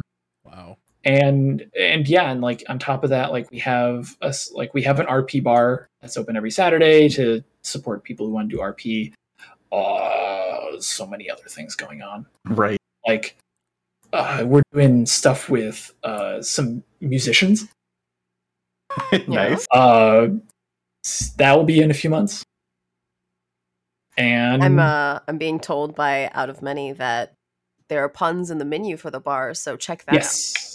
Uh, the fish puns run abound. And then on top of all of that on top of all of that we're currently planning two and a half with that half one being one that i actually haven't told the staff yet because it's mine and it's private and i'm still figuring it out. Um, new museums that aren't aquariums but are similar in style. So i will say that we do have Hmm. the big one is what we're calling project gem and it is the Grand Eorzean museum of fine art Oh, nice. Yes. Okay. Okay. Okay. which is currently being which is currently bigger than all of the other aquariums because there's a lot of art in this game and Oh, not yeah. all of it's cataloged. Mm, yeah. So basically what I'm trying to say is I am maybe about a year out from world domination of just museums. Seems like it. My gosh, all Um, right. Are you Please look gonna forward to it. Yeah, are you gonna put together like some name like the Smithsonian to just cover all of Yeah, so so yes. Yes. Right now it's the A- the Eorzean Museum Network. Okay. Um, Mm, and there'll be network subsets under that. that All the how many- aquariums, all the und all the all the aquariums will be part of uh, the Eorzean Aquarium Network, and then if the if, if the Fine Art Museum and some of the other ones get branches, then they'll get their own as well. But yeah, no, we're. I have recognized that there's a desire, even outside of the aquarium, for more general venues, and I really love making these. A lot of the people who are working on the aquarium are really psyched to do that, and so I'm hoping that we'll be able to deliver even more yeah. than just fish. That's crazy. I love it. It's it's Really it's- cool. we you know we we talk all the time about um you know housing and how we'd love to see instance housing and stuff and not a lot of people make use of like the neighborhood stuff. But i think something like this especially with a publicly accessible fc house with these rooms uh it's such a great example of what you can do with the system that is in the game right now. Because i mean thinking you know back when they designed this housing stuff yoshida was like yeah we should make it so like people could make an aquarium. We did find out that Square Enix is aware of the aquarium. That was like the Oh. big shining moment yesterday when someone was like, "Ah, "I know that." Like, ah. Um, but like the big goal with the aquarium and all of these venues is to be a public resource. Like that is at at the core of it all. They're all not for profit. Um, all the money that we get donated doesn't go to me. It doesn't go to any of the volunteers. It stays in our FC chest, and then we give it back to people who need it, like the new fishers. We're setting up like a new fisher fund. So if you're under, say, like level 70 or something, we don't have the details yet but we're going to be like, all right, 15 million gil. If you like show up at the aquarium and say, hey, I need, I'm trying to fish, I need some new gear, I, or I need this bait, we will get it to you for free. No questions asked. And so we're really trying to turn all these things into public resources to better the community. Um, like the Oceania one, the Oceania uh, aquarium is really leaning into with its design. It's leaning into like the Great Barrier Reef and the stuff that Hmm. makes up the APAC region that defines that as a way to really build up and give a sense of ownership to that community to then help the, that community grow because it's new it's fledgling Yeah. people are still moving in so they're really hoping to use that aquarium as a rock for people to come in and say hey final fantasy is a good game and this server is great or this dc is great you should come Mhm. join and that's it i mean that's kind of the whole goal is just we are we do this because we love doing it and we want to give back to people Oh, here's you know here's here's an important comment or question here in the chat. Is that? there an official mascot? Ooh. official mascot mascot no unofficial it's going to be a toss up between warden of the seven hues the cupfish named fred and pog shark yeah. Great choices there. Three solid yeah choices. maybe we should have a vote maybe, that, maybe we'll do There a vote I'll, I'll put a There you vote go. up on, on twitter and see which one is is actually Do uh, a do like an art contest. Get people to design it for you. Oh, yeah so we like Yeah. to enable. yeah there's a lot going on and mm, my the biggest challenge right now is keeping it in scope and not getting people burned out Right. Yeah. it's like Right. as soon as you burn out you ruin it and Mhm. i'm like there are times when i've looked at people and be like go do something else for like a week Yeah. including myself i have been told that multiple times It's like the aquarium's great, but what if we did like one for fine arts? Maybe take a break. yeah, Come but like back to there's it, also like plants that you could grow. We got the we could do like just like a bunch of like Botanical- a botanical botanical- garden. Yeah. Mhm. that was talked that was discussed Yeah. um, that would probably fit into a natural history museum which is the secret one that i haven't revealed the plans to Oh, to my. the staff yet i have it kind of already scratched out like this is what the rooms would be Oh my Oh, gosh. man. so Awesome.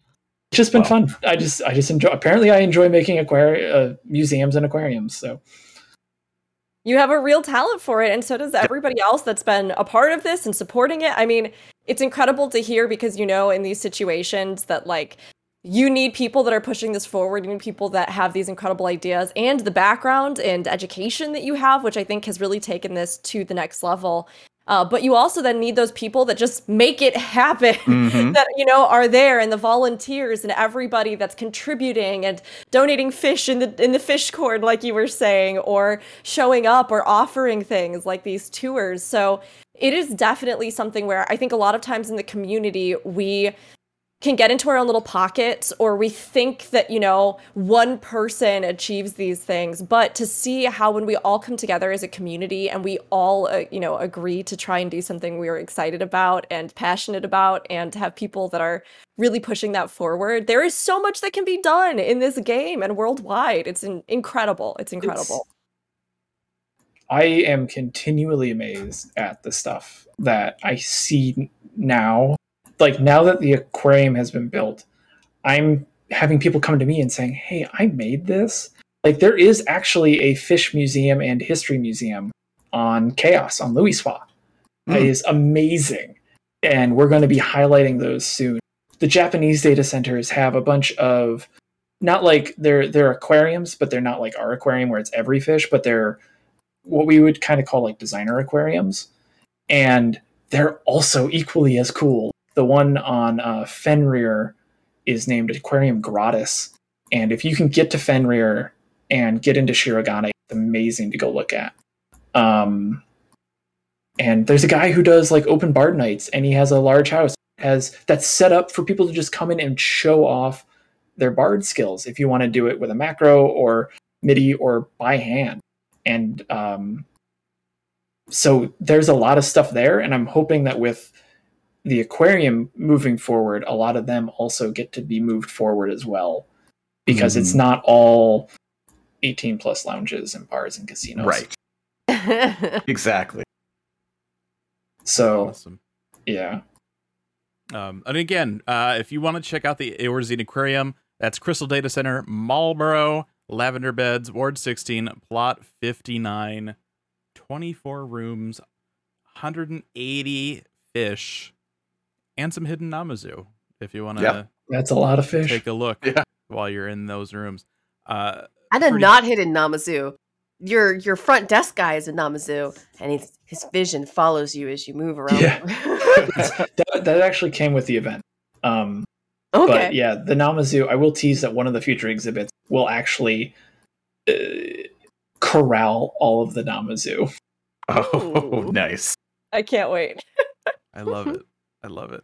Uh, Fruity, thank you so much for joining us today. Um, Thank you for having me. I, I Coming up with almost three hours of fishing now. this has Yeah. been you know it's it's like when i you know i joked when we had ocean fishing introduced into the game i'm like if you had told me i would have spent so much time ocean fishing of all things in this game i wouldn't have believed you i have had so much fun with this discussion i have learned Yeah. things i i never even knew about um we aren't going eight hours i would love No. we could i have no doubt I- that we We're not could Yeah. going eight hours yet, but Yes. look forward to maybe if we can have you on again. I would love to talk Would more to about fishing on. and lore and everything Yeah. else. I would love to do a lorecast just based around stuff on fish, or like even theories that people have, and then I can come Yeah. in and be like, "Yeah, the fish already answered that." Like back in Heavensward. all these all these long And- life and questions the new No, fish museums are open these. too. Yeah, definitely. Absolutely. Absolutely. All right. Uh, was there anything else uh, that you wanted to mention here? Anything you want to plug? if I guess if anyone does, you know, if you swing by the aquarium, you're like, man, I really want to help out. Just hit me up on like Discord. Um, I'm in the Fish Cord, or I'm in the Aor- Eorzean Aquarium Discord. Um, or you can tweet me on Fisher tw- on Fisher at Fisher Fru- Fruity. Ugh. Um, Yeah. Uh, that my DMs are open. Um, so if you want to help out, let me know. Like I I don't think I've ever said no to a volunteer because I totally can use more bodies yeah. um to help out and do more. And if you think that there's something cool that you want to do that the Eorzean Aquarium can be a bed for that, also let me know. I would be happy to help kind of support those. Awesome. Alright. All right. Uh, that's gonna do it for us this week. Uh, again, thank you so much for joining us. We're we're definitely gonna have to uh to follow up once uh, some Yeah. of the other stuff happens. I I- this, it's awesome. I love it. I love everything about this. Um, if you want, you can find me on all the social medias at Ralphelderg R O F L D R G. Zen, where can they find you? Uh, okay, so my Twitter is Anidra underscore aim. My Twitch is Strawberry Buff.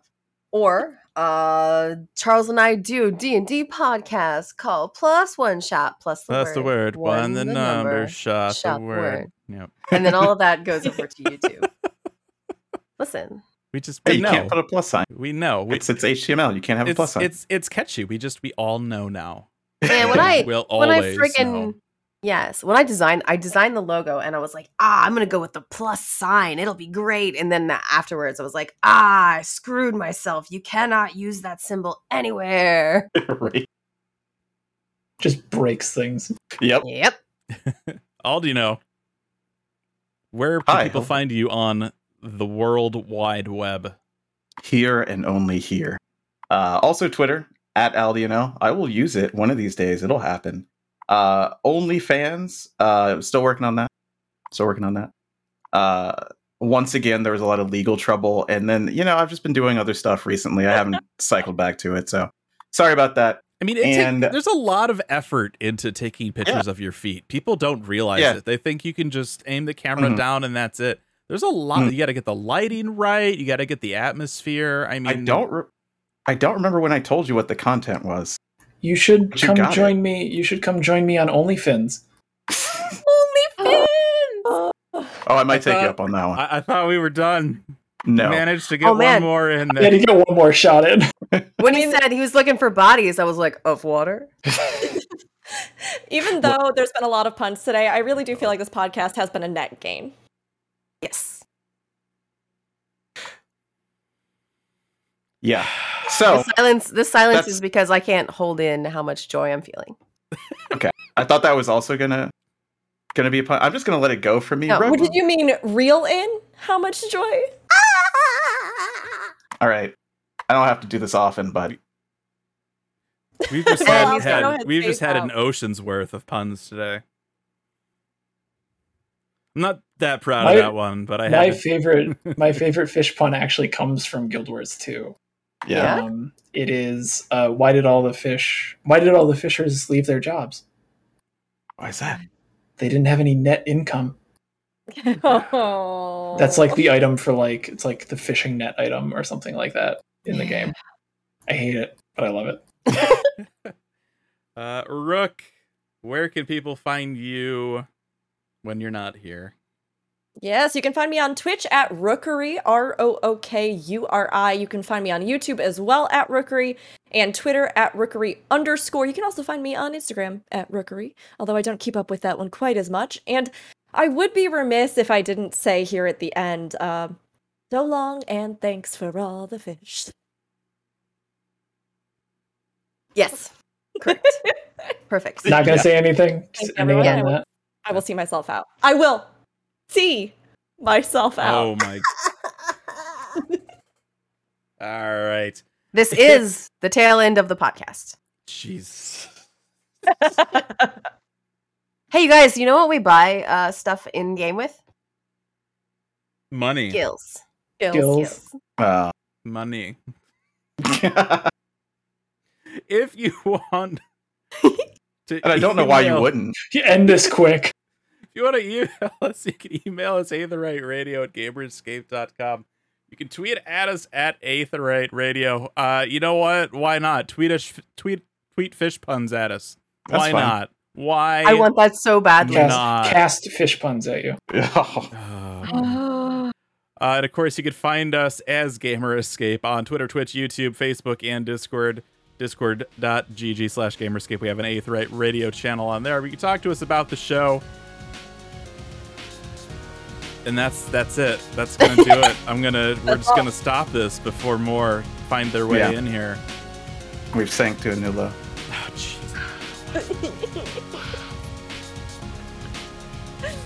Everybody, uh. everybody got it out of their, their system. Are we? Are we? No, Rudy, just stop. Thank you, thank you so much for letting us mooch so much of your time today. Oh, jeez.